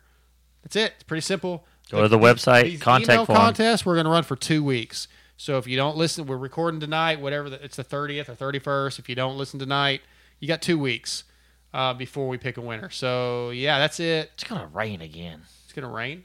Yeah. Yeah, it's supposed to rain any time now. Okay, so I think that's all our contests for tonight. Let's go to a commercial, and we got to get Courtney Lloyd on. If you're looking for top quality hard parts, you need to visit Torque One Racing. Torque One Racing has a passion for the racing industry and are a proud supporter of the Moto X Pod Show. Find the flow with Torque One Racing handlebars, levers, shifters, brake pedals, and grips. Torque One Racing is the title sponsor of the Moto X Pod Show, so support those who support us. Visit TorqueOneRacing.com and order your Defy lock on grips today. Hey Kylie, does your husband have to deal with leaking shafts? No way, Kathy. He uses Shock Socks, the original and number one 10 second removable fork seal protector. Looks like the best way to keep grit and grime out of your fork seals. So, if you don't want the headache and expense of constantly replacing fork seals, get Shock Socks. Go to shocksocks.com and visit them on Facebook to pick your color. And don't forget, they are available for street bikes too. Dark Side here. Are you guys in the market for a set of new custom graphics? Are you tired of the same old basic layouts the big box companies offer? Well, if so, then you need to check out MX Gurl Designs. From custom graphic kits, stickers, reproductions, and even vintage, MX Gurl does it all. Call or text Char at 936 828 1472 or email Char, C H A R, at mxgurl.com, and that's mxgurl, G U R L, and tell her Moto X Pod sent you. Mad Jack Synthetics is an independent dealer of Amsoil synthetic oils. Amsoil has been around for 45 years and was the first company to bring synthetics to the general public in 1972. Since then, Amsoil has led the way in application specific oils and fluids designed solely for your cars, trucks, motorcycles, boats, and more. We understand what your needs are when it comes to protecting your investments, whether it be your motorcycles or the vehicle you use to transport your motorcycles. Dane Evans and Mad Jack Synthetics is nationwide with customers and warehouses all across the USA and Canada. By joining the Preferred Customer Program, anybody can buy Amsoil products factory direct at wholesale pricing. Want to stock it at your shop or use it on your fleet of vehicles for your business? Would you like to become an Amsoil dealer and have a tax write off for your trips to the track or trail and start selling Amsoil to your friends and fellow racers? With Amsoil, you get free shipping on orders over $100, even when you are a wholesale customer. Contact Dane Evans to find out how it all works. We at Mad Jack Synthetics are riders and racers just like the guys at the Moto X Pod Show. We know what you need to keep you in the game week in and week out. Amsoil Incorporated is a sponsor of many of your favorite series Snowcross, ATV MX, Daytona Bike Week, the Sturgis Motorcycle Rally, GNCC, King of the Hammers, Hot August Nights Car Show, and Motorcycle Mechanics Institute. Contact Dane and tell him the Moto X Pod Show sent you.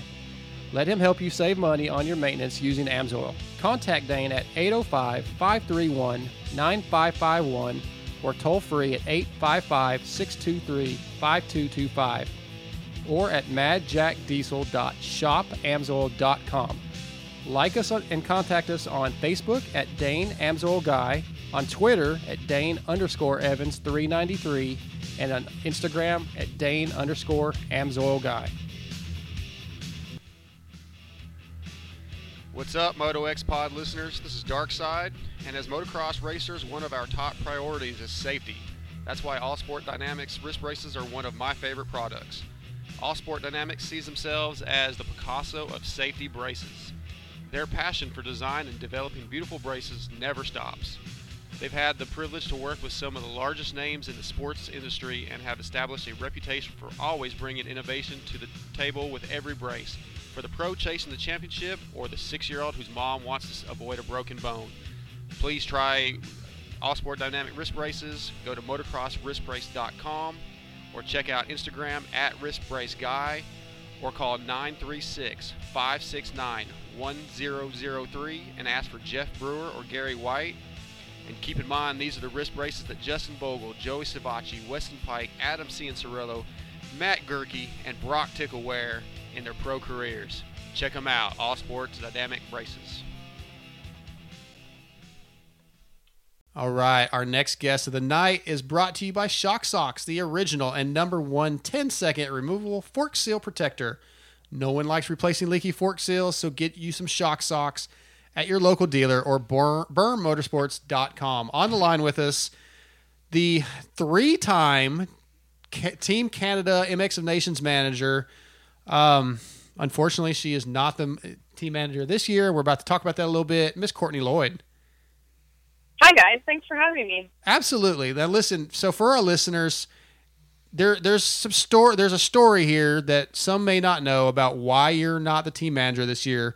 Ryan Gauldy did a very, very good podcast on guaranteedmx.com that gave the whole story. Um, I want to just touch on the highlights real quick, and then I have some questions for you. Um, so, if you would, just kind of give us the highlights of what happened, why you decided to not do that this year. Yeah, I mean, there's a lot of history that I could go into, but I won't bore you guys with that because not many people really care. But um, well, I do. The biggest thing is just, oh, thanks, man. I appreciate that.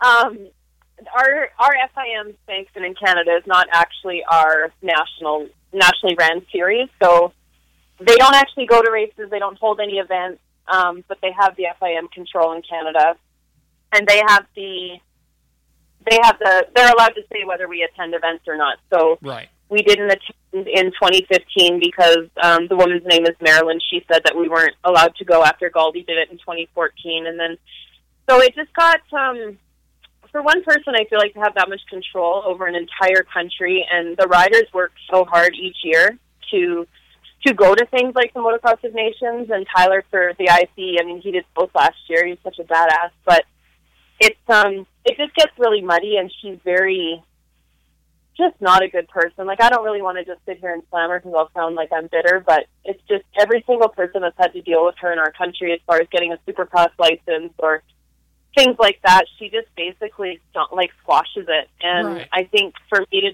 try and make a change in Canada, for me to try and push her out, it's not fair if I'm working with her.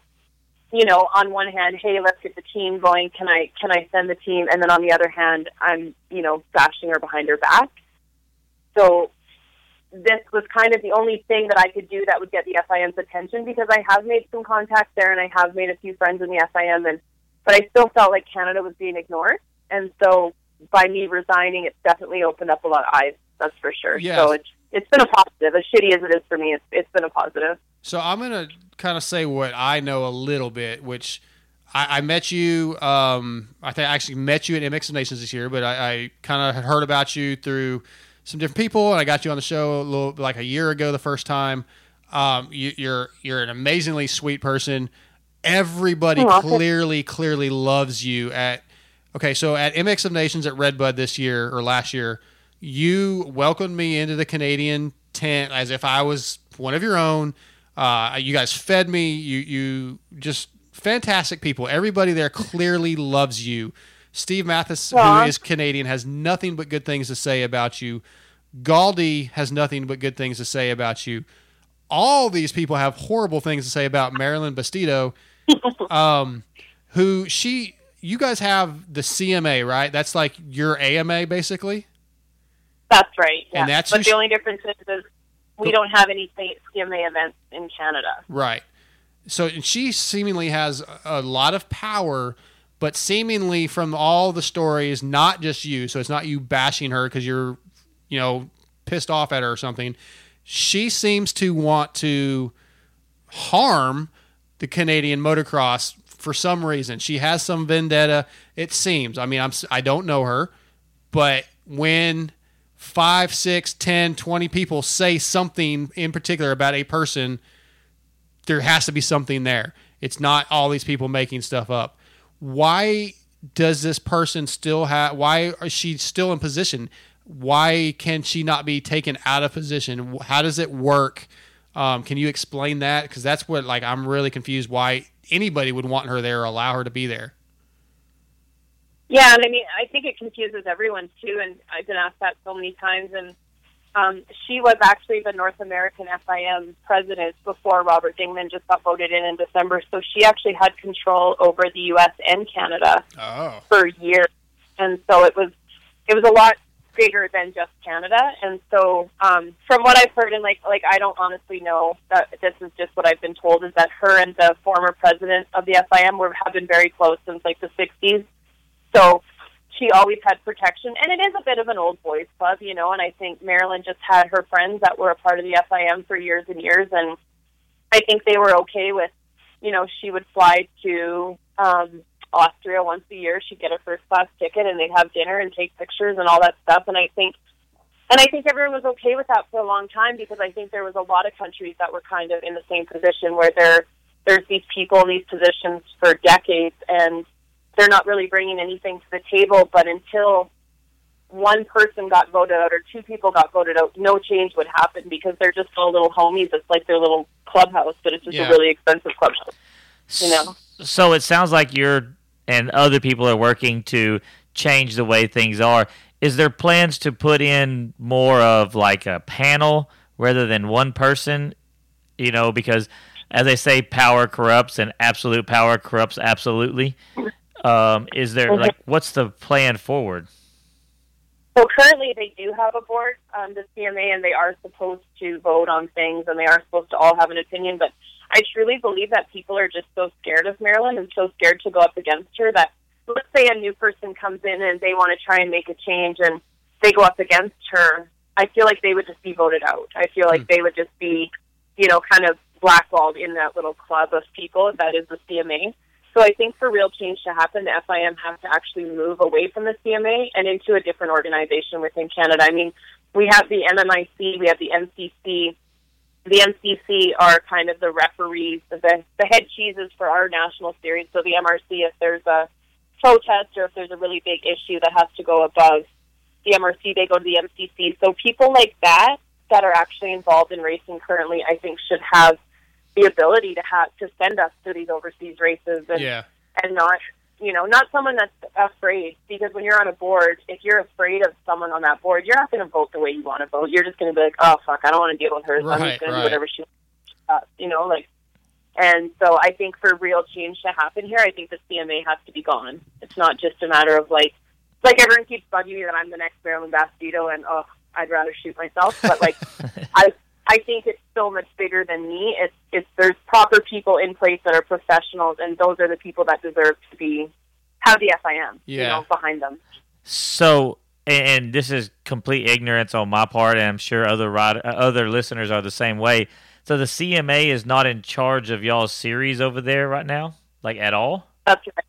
At all, they have nothing to do with. They haven't had anything to do with our series in 20 years, in a national professional race series in 20 years. Wow, crazy! I like- did. I didn't know that. Like, Yeah. I always thought the CMA was what the AMA is here. Yeah. I mean, and that's because when like when Toronto Supercross is up here, the CMA gets they wear their white suits and Yeah. they're out there flagging. But it but the reality is those people aren't at any of our nationals. That's the only thing that they really had left was the Toronto Supercross, and that's so that's I think the perception is like, oh yeah, they have FIM sanctioning, but we really don't. They just got to do that one race because it's an FIM race, and they are. But as, far as our national series go, they have nothing to do with it. They haven't in two decades. It's Oh, been wow. Mark Sally, Brad Whistling with the CMRC, and now Justin Thompson, and Right. we're not FIM at all. Right. Like if somebody had just told me this story and I didn't know you and I hadn't really ever heard Galdi before, you know, I would think that that's not possible. Why would somebody in charge of this organization want their country to suffer? And how could that be allowed? Like it's even listening to Galdi on Guaranteed MX, I was like, this doesn't make any sense. How does it benefit her for it can Moto She's to just being a die there? bitch. Mm-hmm. I mean, that's what it comes Yeah, down to. it's- And that's the frustrating thing. I mean, Jesse Pettis called me last year, and he's like, "I need to get my um, Supercross license, but Marilyn won't give it to me." Yeah. And I'm like, so I phone her, and I'm like, "Hey, I'm like Jesse's trying to get his," and she's like, "Well, I just don't think he's ready." and I'm like, Marilyn, if our Canadian champion isn't ready to go down to the U.S. and do Supercross, then nobody is. Like, what you, you have no right to tell the kid what he can and can't do. That's up to his family, up to his team, and up to him. Yeah. And then when he gets down there, it's either going to be good or bad. Like that, but that's not up to you to decide. And he didn't get his license until like I think two or three days before he was supposed to be racing. Like, what a thing for a kid to have to stress about Yeah. when he's you know trying to go down there and race. It's it's Well- just not right. And Again, I don't want to take anything away from Galdy's interview with you because it was really good. A lot of good detail. So please go to Guaranteed MX and listen to this. But you told a story, and I'm just going to touch on about like money that MX team managers are supposed to get for MX of Nations for whatever you need. She wouldn't give up. She told you you didn't need it. She didn't think you needed it. I mean, I'm, you know, like you were talking about, like having to, if you had a dinner for the team, she would say, "Why is this so much?" Basically, you know, and you got three riders and mechanics and whatever. And of course, it's going to be it, it. It. She just seems to have this power trip, and who would want to deal with that? And that sucks because you, first of all, like. I, maybe it shouldn't be such a big deal that you were a female team manager, but it's fucking awesome. And no you know, you look, Canada hasn't done spectacular in of Nations most year, but the last couple years, they've had a pretty damn good showing. You've had amazing riders. I mean, having Facciotti and Medaglia, I mean, and they're great guys and just a great presence. And I don't know, man, it just it blows me away. And I wanted to bring a little bit more light to it with the story and kind of try to get an understanding of why like it just seems like it would be such an easy thing to say no this bitch is gone whoever her bosses are or whoever yeah you don't want to deal with her but the best way to not deal with her is to get her out bye bye hmm and yeah, and I think there's you know there's a lot that I could say about that. I think the biggest thing is like you know the best we have done since I took over is tenth, and and that doesn't seem like a great number. But when you think that we have riders that aren't allowed to go and ride in the U.S. because she tells them no, yeah and then we fly to Italy, we ship all our shit over there. We we've never been to a GP. Like none of the boys had ever been to a GP. Sean, the first year of Mockingbird, he had never even rode a U.S. national before. Wow. And then here I have him like on the line in Italy, and he's like, "This is really stressful." Yeah, yeah, like, yeah. I know, dude. You know, like so because I think we're like we're so close to the U.S. and we're we're really you know compared to you guys a lot, but because we have had this one person that's holding our riders back, you know, I don't know how we were expected to do any better without them being allowed to go down there and race and without them having the permission from this one woman to go and actually train with the guys. Yeah, and qu- honestly, and I, I not just kissing your ass, but with everything that you, all the adversity from her that you were up against, and just the fact that you even showed up and did anything, let alone what you did accomplish, and with the like I would have never known there was an issue based off how you acted, you know, how you talked to people, the the the um the joy you had being there at Redbud this year, I would have never known. You deserve all the the props that you've been given, and again, like I said, it's clear that everybody loves you. Um, so I just hey, good job on you. Thanks. But go Thank ahead. you. Uh, TJ's got a question, so I'm sorry. Yeah, well, I was going to say with what you've done and the I guess you'd call it commotion, which is exactly what it was supposed to be of you stepping down. Um, and the fact that the Canadian series that is there seems to be drawing riders in, seems to be paying good. It's getting I would say from the guys I've talked to, good reviews. I mean, there's always in every series people want to change this or change that. But this It's only year two. yeah, this yeah, this is a really good time to really, I guess, start banging the drum, saying something needs to change. I, Yeah. I don't think y'all could have struck while the iron was any hotter. Yeah, and I think that's kind of like the timing for me. Um, as as bad as I felt for the boys, and as you know shitty as it was to have to do, I think because we have had such a good presence, and I haven't said a word to anyone about any of this while it was going on because Right. I think that would really take away from the program, and I think the fan support would have went away a little bit had I said to people like, "Oh, Marilyn's this" or "Marilyn's that." like. And that was my shit to take on. I don't feel like it was for the riders or the mechanics or the teams or the sponsors, and I didn't want that negativity around it. I wanted it to be something cool that we get to do, you know, once a year. And so I think for me to just stay quiet and then, you know, people did see us put on a good show and people did come out and support it and the boys felt so supported by everyone, even people in other countries. Like it was so rad for them to get to have fans overseas and, you know, people are cheering Canada and we're across the world. Like that was a really sick feeling for Yep. them and I think if I would have brought in this negativity, I don't think we would have had the same support. So I think now people are listening because I'm not just like this boy who cried wolf that bitches about stuff all the time. Like I think they're taking it serious because it is serious, and I'm not making this up. Like it's legitimately how it happened, and I gave it my 100% best solid effort. And I just I hope now people will listen and understand like that things have to change. Definitely. Um, yeah, I, I just I, I hate that it's going on. Uh, I hope that if somehow they find somebody else that decides they want to be team manager, like no riders are willing to ride. Like I, I, I and that may not. She probably doesn't care, but I just I don't. I hate to see you guys not there, but I just don't want her to get anything out of this. You know, I, I don't know. I, I, it sucks, and I, I was. I don't know why I'm so fired up over it because again, I'm not Canadian, but I just took a liking to you and what you represent and what you did and your riders were so amazing to us. They all came on the show the same night. Um, you know, uh, just I don't know. I hope everything gets worked out. I hope that next year she's gone, you're back in, and you guys can represent, and um, you know you'll have plenty of time and the money and everything that you're supposed to have. Um, I, I hope it gets fixed. That's all I can say. And again, to our listeners, please go to guaranteedmx.com. I'm almost positive that's the website. I hope I don't have it wrong. Ryan Galdy's website and listen to his podcast. It's really good. A lot of cool details of things that Marilyn did to Courtney or made things difficult for Courtney. If you haven't listened to it, go check it out. Courtney, thank well, you. Well, and I think oh, it's a cool dynamic with Ryan too because he got fired from Yep. the position, so Yeah. If he kind of knows what exactly what questions to ask and what it was about. So it's it's a, it's a really good podcast. If you guys get a chance to go and have a listen. Absolutely. Courtney, thank you for coming on tonight. Um, always a pleasure talking to you. Hopefully we'll we'll get to run into each other somewhere again soon. Yeah, for sure. Thank you so much for having me. I appreciate it. Absolutely. You have a good night and uh, we'll talk to you soon. Good luck.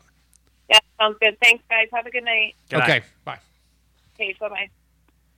Um, That whole thing okay. doesn't make any sense. It like, really doesn't. It like- just it's somebody that has too much power and like she's saying, I guess everybody's scared of her and nobody would just shut her down. That's what it seems like. It doesn't make sense and it's hard to believe except so many people are backing her up. And what makes it not hard to believe is let's look at how the FIM has handled other things. Yeah, yeah. I mean, let's look at how they've handled whatever it is. Yeah. So Um, so your the answer to your question is yes. I said Okay. we would. So Okay. Um, okay, we're gonna take a quick break and get our other who was supposed to be our other co-host on the phone. We'll do a quick wrap up and we'll call it a night.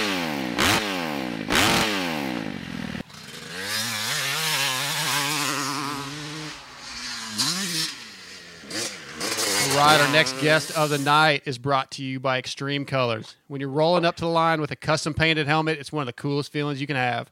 Kirk Hunter's been painting helmets since 1989, and his prices have never changed. $295 gets you a professional, one of a kind paint job. Contact Kurt at xkhelmetpainting at gmail.com. On the line with us, Mr. Cooper Webb. What's up, Coop? Hey, Gareth, how's it going? It's going good, man. So we, we started talking a little bit off the air. Um, but yeah, so this weekend, rolling into Vegas. The championship is super, super close. Um, the, the- what I heard is even if Eli wins, as long as you finish 20th or better, it's all yours. What's that feel like? yeah, it's you know obviously it's another race that I have to to get through, but uh, yeah, it was good. I mean, um, had a great weekend in in New Jersey and was able to you know, utilize the night to get full points and get another win of the season, which was incredible. And uh, yes, I mean, obviously the the wiggle room going into Vegas is is good, you Yeah. know, but there's still, you know, you never know with racing, but uh, you know, it's it's definitely good to be ahead than than behind for sure. Absolutely. Well, I would say that you've had almost all good weekends, even your bad weekends. Um, I would say ninety percent of the field would have thought would have been a good weekend for them. So, I mean, this is not just a like fall into, I guess you'd call it, points lead you have now. You've definitely earned it with with just being so consistently fast. I appreciate that. Yeah, it's been good. Um, you know, and and really, I'd say, like you said, my my bad races really kind of came more at the beginning of the season. You know, I had a that crash at the the Mudder in San Diego that put me back to eighth, and then uh, Glendale had a bad race that was tenth. But you know, the, besides those two, I've been been able to be really really consistent. I feel like, and uh, you know, ever since it went the East Coast started, things really started kind of clicking. So, uh, yeah, it's been good. You know, obviously at this level, you you want to try to win as much as you can, but you know, you're you're you got to understand the big picture sometimes, Yep. and you know, with uh, capitalize if you can, but you know, if not, make the best out of out of uh, which which you can. So, uh, Well, you've been Yeah. doing that. yeah, yeah, it's been good. So I don't know if you remember this or not, but at Dallas in the press conference before before the press conference started, we were talking, and uh, yeah, I was pretty, pretty sure it's Dallas. But anyway, we talked about confidence and coming into the season, and you know, you were still kind of like, man, it's it's like you didn't feel quite yet like you were one of the guys, quote unquote, you know, and um, you have won like you've won races coming from the back. Uh, you've won races from start to finish. You've won triple crowns. I mean, where do you where are you at right now with not necessarily ego, but like confidence, knowing that hey, I am an elite 450 rider now. Are you there? You feel it now? Yeah, no, for sure. Uh, you know, and I think even at the beginning of the season, it it was great to to get wins, but like I said, you you don't know um, if it's going to keep happening. You know, if what's going to happen next. So obviously now, yeah, I would definitely say I'm you know a contender and and a, a top guy in the class. And like you said, I've been fortunate enough to to kind of uh, have success across the board. You know, a lot of different uh, races, a lot of different situations. Um, you know, different tracks, different this. So, uh, you know, and, and also being consistently on the podium as well. And you know, I feel like I've been in the fight every race I I attend. So, Yeah. um, you know, it's yeah, like you said, I would I would say the confidence is there again for sure, and and it's nice to to be able to you know say that I'm a, a top guy in the in the premier class. Awesome. So as we get to the end of the Supercross and everybody's up in the, you know, I mean, you you all you have what you feel about what's going on. Have you started turning some focus towards the outdoor stuff? I mean, all of us are moto riders. We grow up doing that, and most of the pros I know love riding moto. So have you? Yeah. yeah. Yeah, we um you know in the week we started a, a little bit before the weekend off, but uh the weekend off that week leading up to Thanksgiving we actually did a, a test with KTM out in Florida and um yeah, got got things rolling pretty good with the outdoor swing and then uh you know since then for me it is you know last week and it kind of shifted back to Supercross. Um you know cuz that's where for me my focus is right now. And and last weekend was a you know it wasn't a big weekend but it it, it kind of was you know um because it was kind of I felt like one of two things could happen you know I could do kind of like how I did and really ha- be in a good position going into to Vegas you know or it could have been a little tighter so uh I put a lot of focus into Supercross and so even now this week, um, yeah, I was able to ride outdoors on Monday, and then um, you know we're still focused on Supercross. You know, there's still obviously another race left, and want to be sharp and and really kind of. I feel like I I'd like to really try to go for another win. So um, you know, try to do that, and then we we have the two weeks, you know, leading up to Hangtown, and I think with with outdoors, you really never truly have enough time coming into Hangtown, you know, unless you just fully turn off Supercross. But uh, so I don't think you'll ever feel like, oh man, I I'm 100% ready going into Hangtown, whether it's bike setup or fitness. So I feel like you know the next two weeks we'll really hit outdoors hard and prepare ourselves the best we can. But once you go racing, I think that'll kind of tell us, you know, what what I need to maybe improve, whether it's you know speed or bike setup or or whatever the case may be. Yeah, that that brings me to like the next point was you hear a lot of guys who have won championships in Supercross and the they go into I guess the outdoors, you know, I guess a little bit underprepared because of focusing so much on Supercross. Does this li- little bit of a lead you had does that give you a little bit of pressure off on the Supercross or you know, do you think you're going to go into moto like behind the eight ball like Anderson was last year and stuff like that? Uh, I mean, it's hard to say. I've never really, I've never been in this situation, you know. But uh, and and really, I've actually never done a full season on the 450. So, um, you know, a lot of times, like last year, I got hurt and and didn't start outdoors, and the year before, um, I had kind of totally shut off Supercross by the end and was just doing outdoors. And but then my Supercross results really sucked.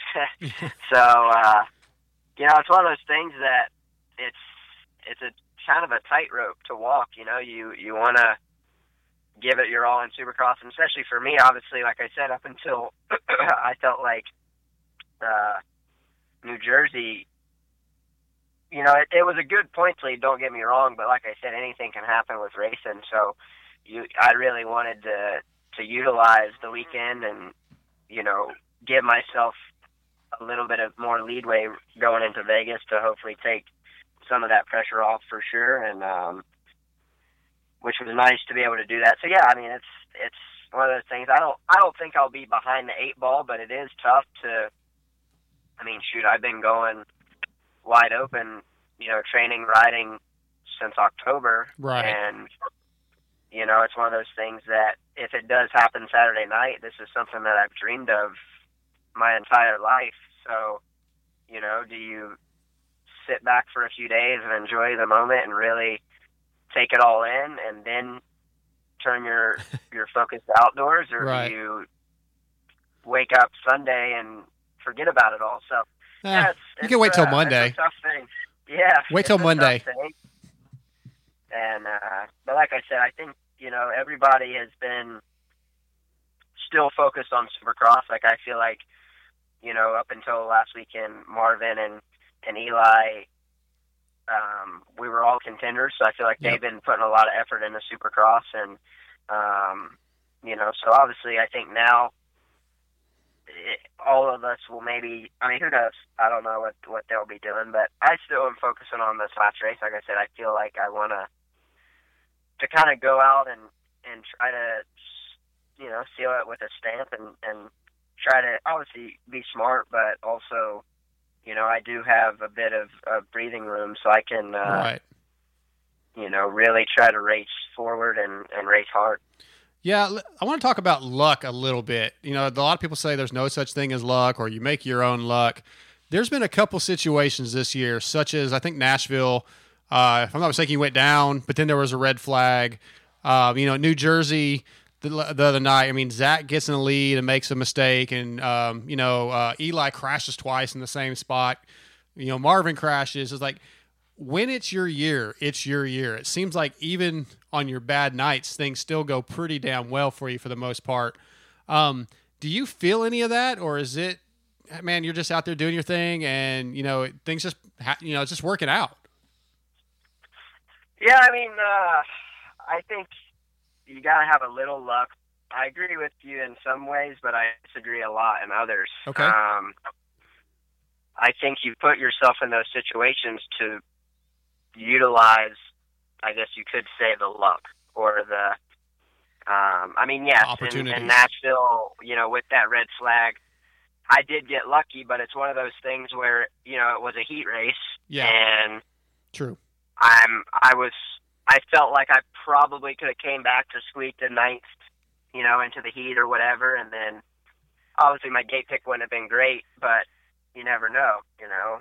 Obviously, I I got lucky there, I would say, but I mean, even I think last weekend, I think personally the pace that I was going was a a solid pace, and I felt like the pace that Eli was riding with I put him in a situation where he had to ride, in my opinion, over his head to win. It looked that way. He needed he needed maximum points, and you know he's typically not a great jumper in the whoops, and I think you know he he had that mistake, and yeah, he probably was the fastest guy, but you know I think we can argue that all year, you know, in in every class the fastest guy doesn't always win. So, I mean, I, I know what you mean. I, I, things have definitely gone my way, but I feel like, you know, when when I'm having a bad night or I'm a little off or I'm not the fastest, I personally feel like I kind of, you know,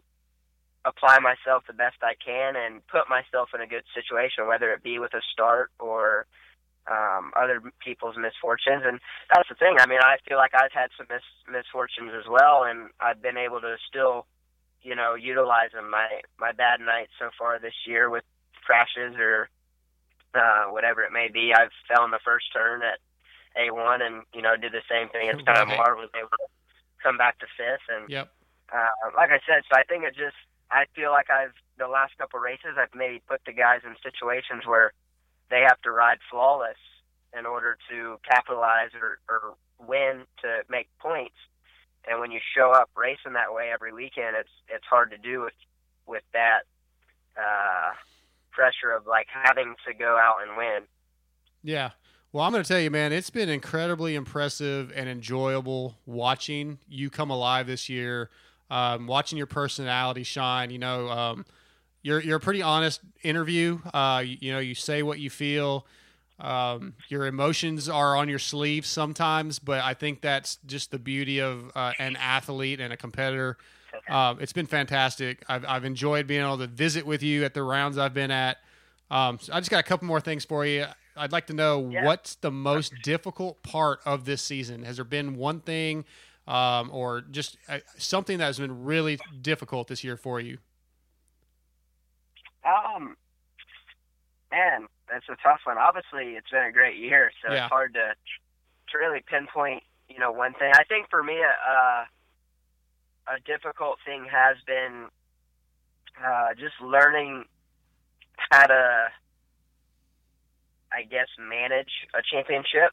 You Mhm. know, um, I feel like I've I've done it in the lights class well, um, and then even this year, you know, I felt like I did it really well until the past maybe four or five rounds. You know, when I've kind of that that I wouldn't say pressure, but just in the back of your mind, you don't want to have a bad race.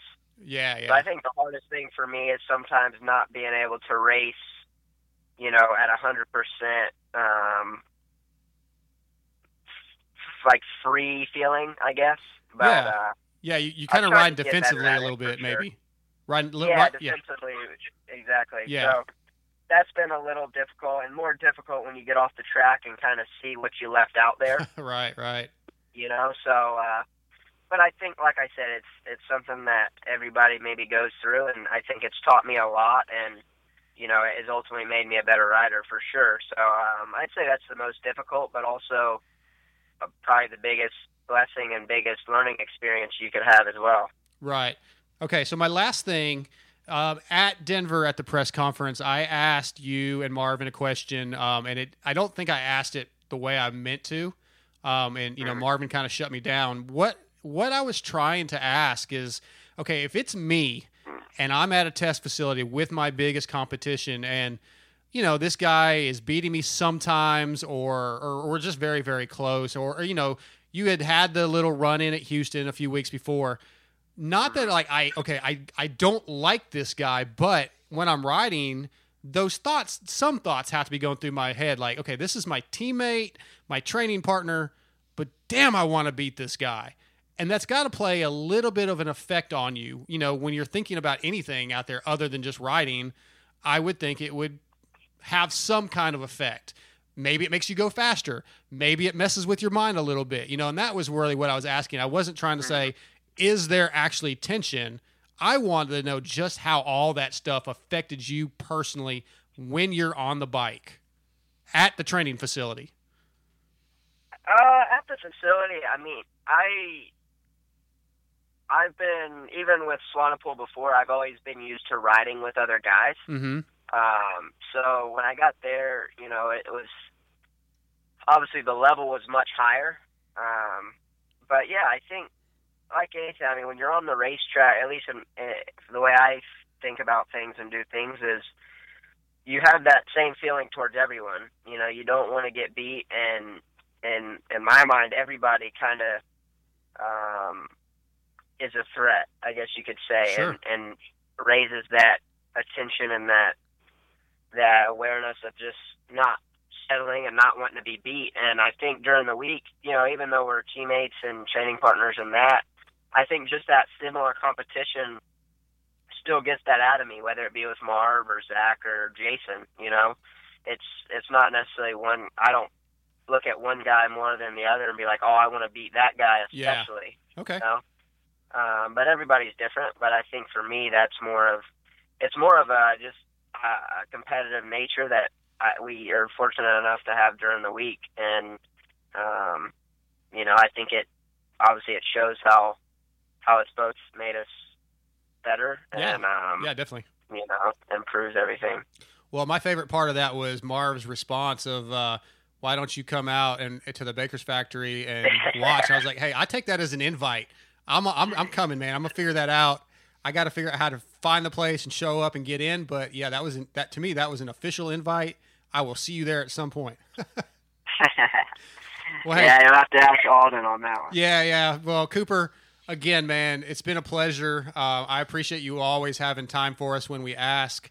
Uh, do you know if you're doing press on Friday or are you not? Yeah, I am. Okay, well, I will, and I'm sure my, my producer here, TJ, we'll see you Friday. Um, man, just look look forward to a great weekend. And again, thank you and congratulations on what so far has been an amazing season. Yeah, thank you guys. I'll see you there Friday. Okay, Cooper, be safe, bud. All right, Cooper Webb, man, uh, good interview, dude. He's he's always been so confident, and he's showing like some people I've had, you know, other riding buddies or you're bench racing, and they act like like certain riders shouldn't be as confident as what they are. But I think any of the top guys could, at some point in time, or at least like guys who have won championships, have pulled off this kind of season. And it has to start with that confidence because if they go in there thinking they may not be able to do it, or however you want to word it, it's not going to work for them.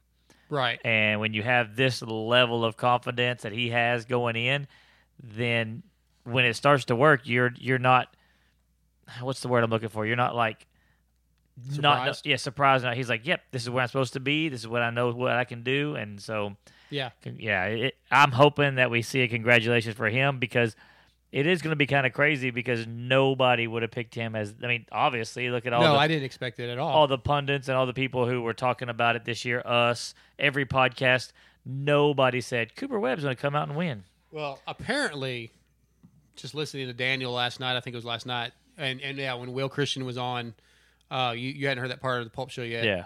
Well, I'm not supposed to talk about the Pulp Show on here, but anyway, um, Daniel or Will said that Ricky said from like the beginning, "Hey, watch this guy." Like from before A1 even, I think, like watch Cooper. But then they also said that he said, "Watch a whole bunch of people." So? Yeah, and but, I think he. Uh, I know what you're saying. Yeah, it was unexpected. Nobody, nobody expected him to just come out like this. It, it's Yeah. not, it's not surprising as much as it's just out out of, out of nowhere. How do I yeah, a little that? bit, especially based off the last two years. Like he Yeah. didn't show any signs of this. If he'd have done it two And- years ago, everybody would have been like, "There's Cooper yeah, yeah, yeah. And just because he went to the Baker's factory really wasn't quite enough because we've seen Broc Tickle do that. We've seen other guys. Not that Broc might not have been on the same level as Cooper in the 250s, but just moving programs doesn't mean that like he had a complete turnaround. It was fucking amazing. Right. And dude, it, I mean, I'm stoked for the guy. You know, Cooper seems at times cocky a little bit, very uh, not arrogant maybe, but just cocky. Yep. I mean, he's young, but um, when you talk to him and you see his interviews, like he's a good kid, man. I mean, he's he's just he's confident, and I and maybe that's sounds cocky the way it comes off, but I I don't know that like he's not an asshole. He is a nice guy, um, and dude, he deserves this. I'm proud of the dude. I think it's awesome. Yeah, he, like I said, he's he's confident and he's showing us why. Okay, we are back. Uh, we're gonna wrap the show up. We've got our uh, guy Phil Gates was supposed to be in studio tonight, but he had to work late, so we're gonna get him on the line, talk about Supercross and the upcoming nationals just a little bit. And he is brought to you by Works Wheels and Mods. Brett Hooper at Works Wheels and Mods is the place to go for motor work and any Cerakote needs you have. If you want to add that factory look to your suspension, brake system, wheels, or anything else, contact Brett at hoop2814 at Gmail. What's up, Phil? What's up? How you been, man? I've been pretty good. I'm uh, I'm bummed that I didn't get to come in the second week in a row because I had a work late. Yeah, you need a new It's, job. Uh, yeah, I'm telling you. I'm telling you, I wish I could go back to the old field. That way I have to waste some time off, you know. right, right. Um, but but yeah, it's a bummer I couldn't come in. Hopefully we can we can try this again. Yeah, for um, sure. Here soon. So for sure. uh, yeah. So, since you didn't get to sit in for the guests, uh, we- we'll just talk about a little bit. Look, we we've talked all night uh, and throughout the year. This Supercross season, to me, has been one of the best I've ever seen. Um, what do you think about overall of this season, and what has stood out to you? I think what what stood out to me and everybody, the obvious of Cooper Webb um, emerging as the the best guide this season, and um, it's been a bummer because I'm a huge Eli Tomac fan and Roczen fan, so it, it's it it's been hard for me to watch on the weekends because those guys aren't putting out the the results that I would hope that they would they would put out each and every weekend like Cooper Webb is. Um, but definitely, it's it's been exciting. We've had a lot of good racing, 250s also, um, both coasts.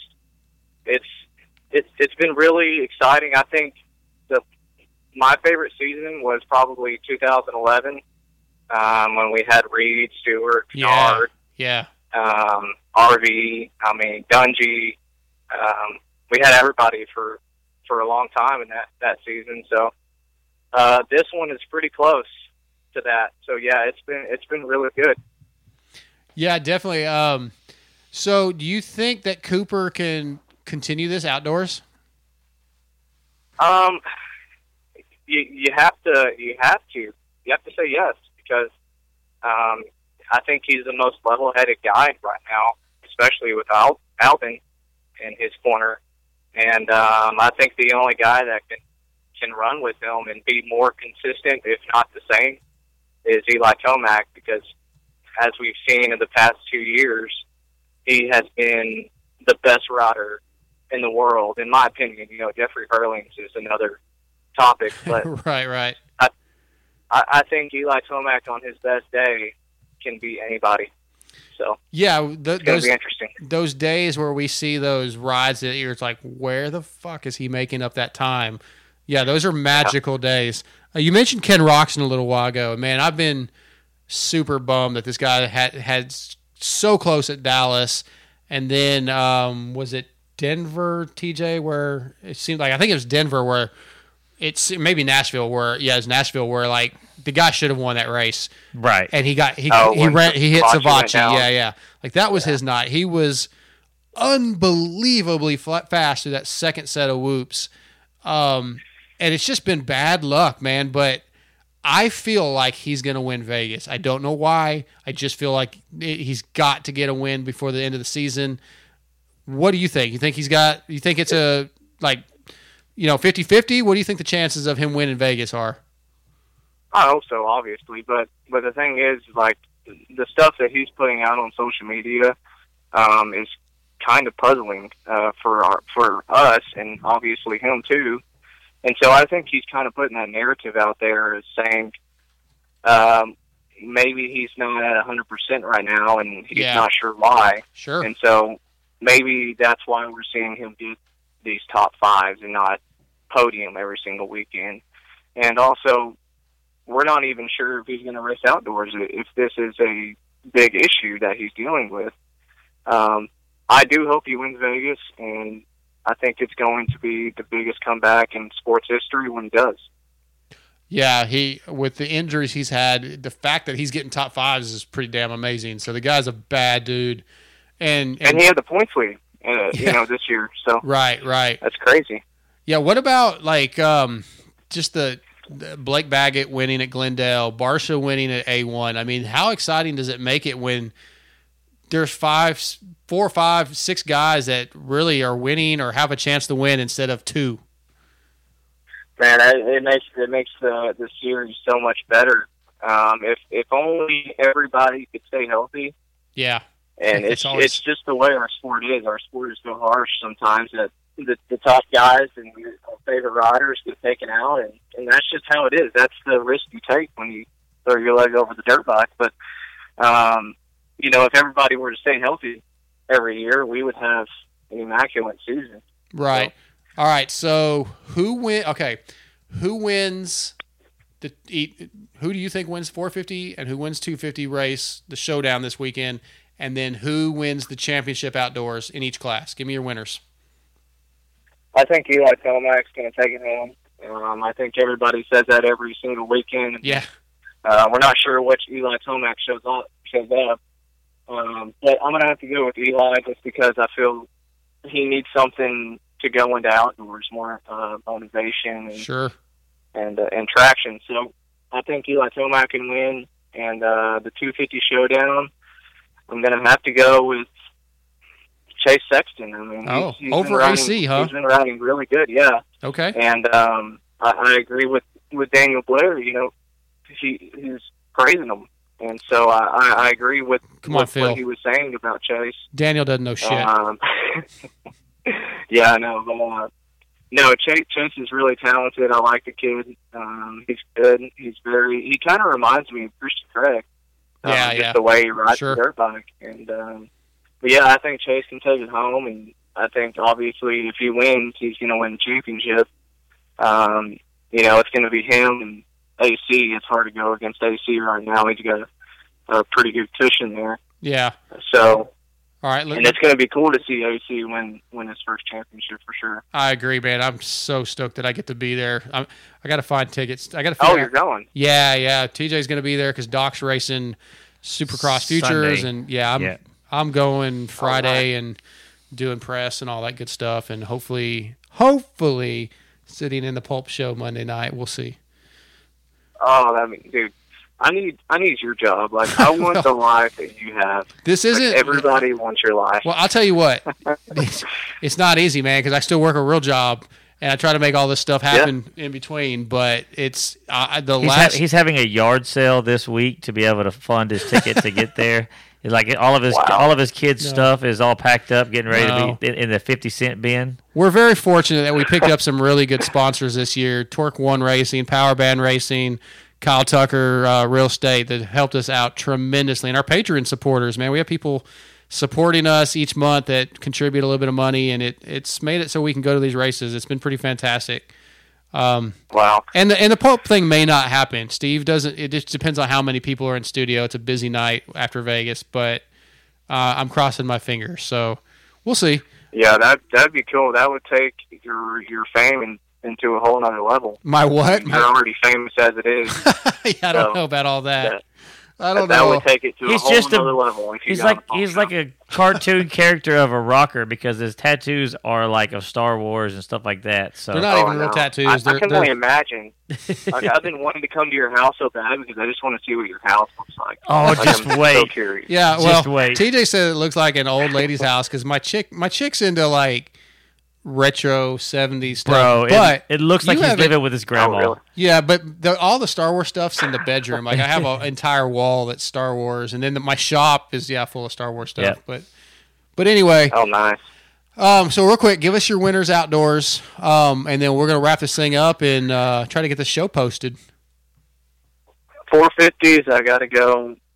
I gotta go Tomac. Okay. With Cooper getting really close. Sure. Um, Two fifties. I want to say AC. Um, I think AC can win it, and I, I I think I don't know. You have all the insight, but um, I think he'll go to 450s next year.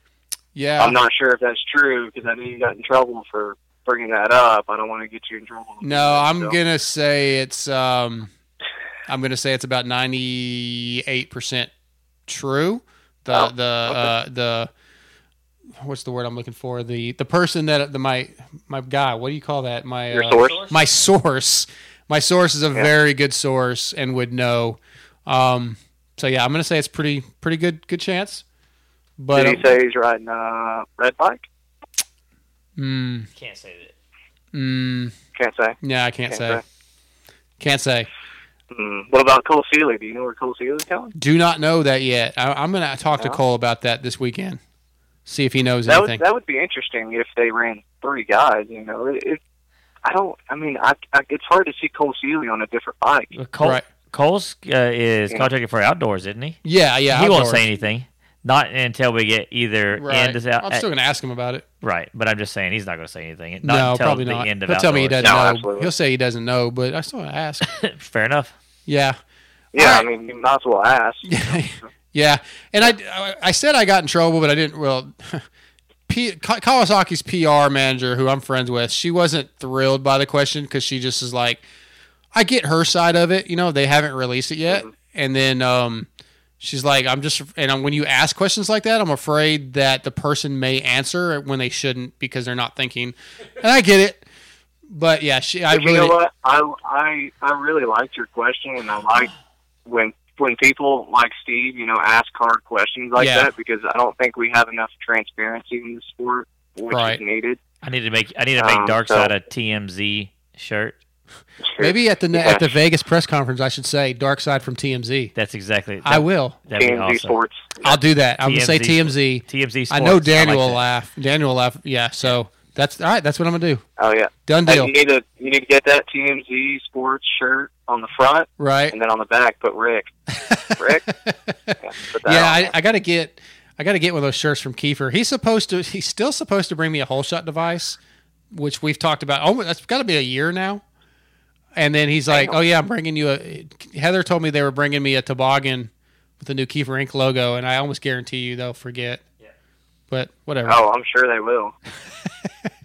All right, Phil, we're going to wrap this thing up. Uh, we're going to get this show posted. It's been a long one tonight. So, yeah, great show with Cooper Webb, Zach Osborne, Ricky Johnson, and Courtney Lloyd from Canada, Team Canada. Uh, Phil Gates on the line, TJ in studio. Hey, Phil, appreciate you coming on, man. We'll, we'll make it happen when you're in studio soon. Yes, sir. I appreciate y'all. All right, bud. We'll see you. Uh, we'll talk to you soon. All right. All right. Okay, we're going to wrap this thing up. Thank you to our YouTube uh, listeners, watchers who have been on all night. We got some cool prizes. Uh, I, I noticed that I have some emails already, so we probably have some winners. I will start getting back with you guys in the next couple days. It's going to be a very busy few days. We're doing the wrap up show tomorrow night, um, leaving for Vegas like Thursday night. Uh, so it's going to be busy. I promise I'll get everything back. Awesome giveaways. Torc1 Racing, Defy Lock on Grips tonight. Chirby's gift cards, Fly FR5 boot giveaway, uh, Power Band Racing giveaway. Don't forget to sign up for Patreon if you want a chance to win the Fly F2 custom painted helmet.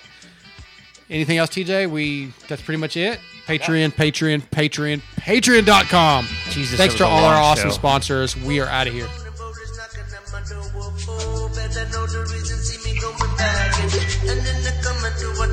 just that I'm a even though I'm on my floor. But I'm do my thing. you know the reason that I'm more all the trees. And I got a lot of weed, if it's fucking me with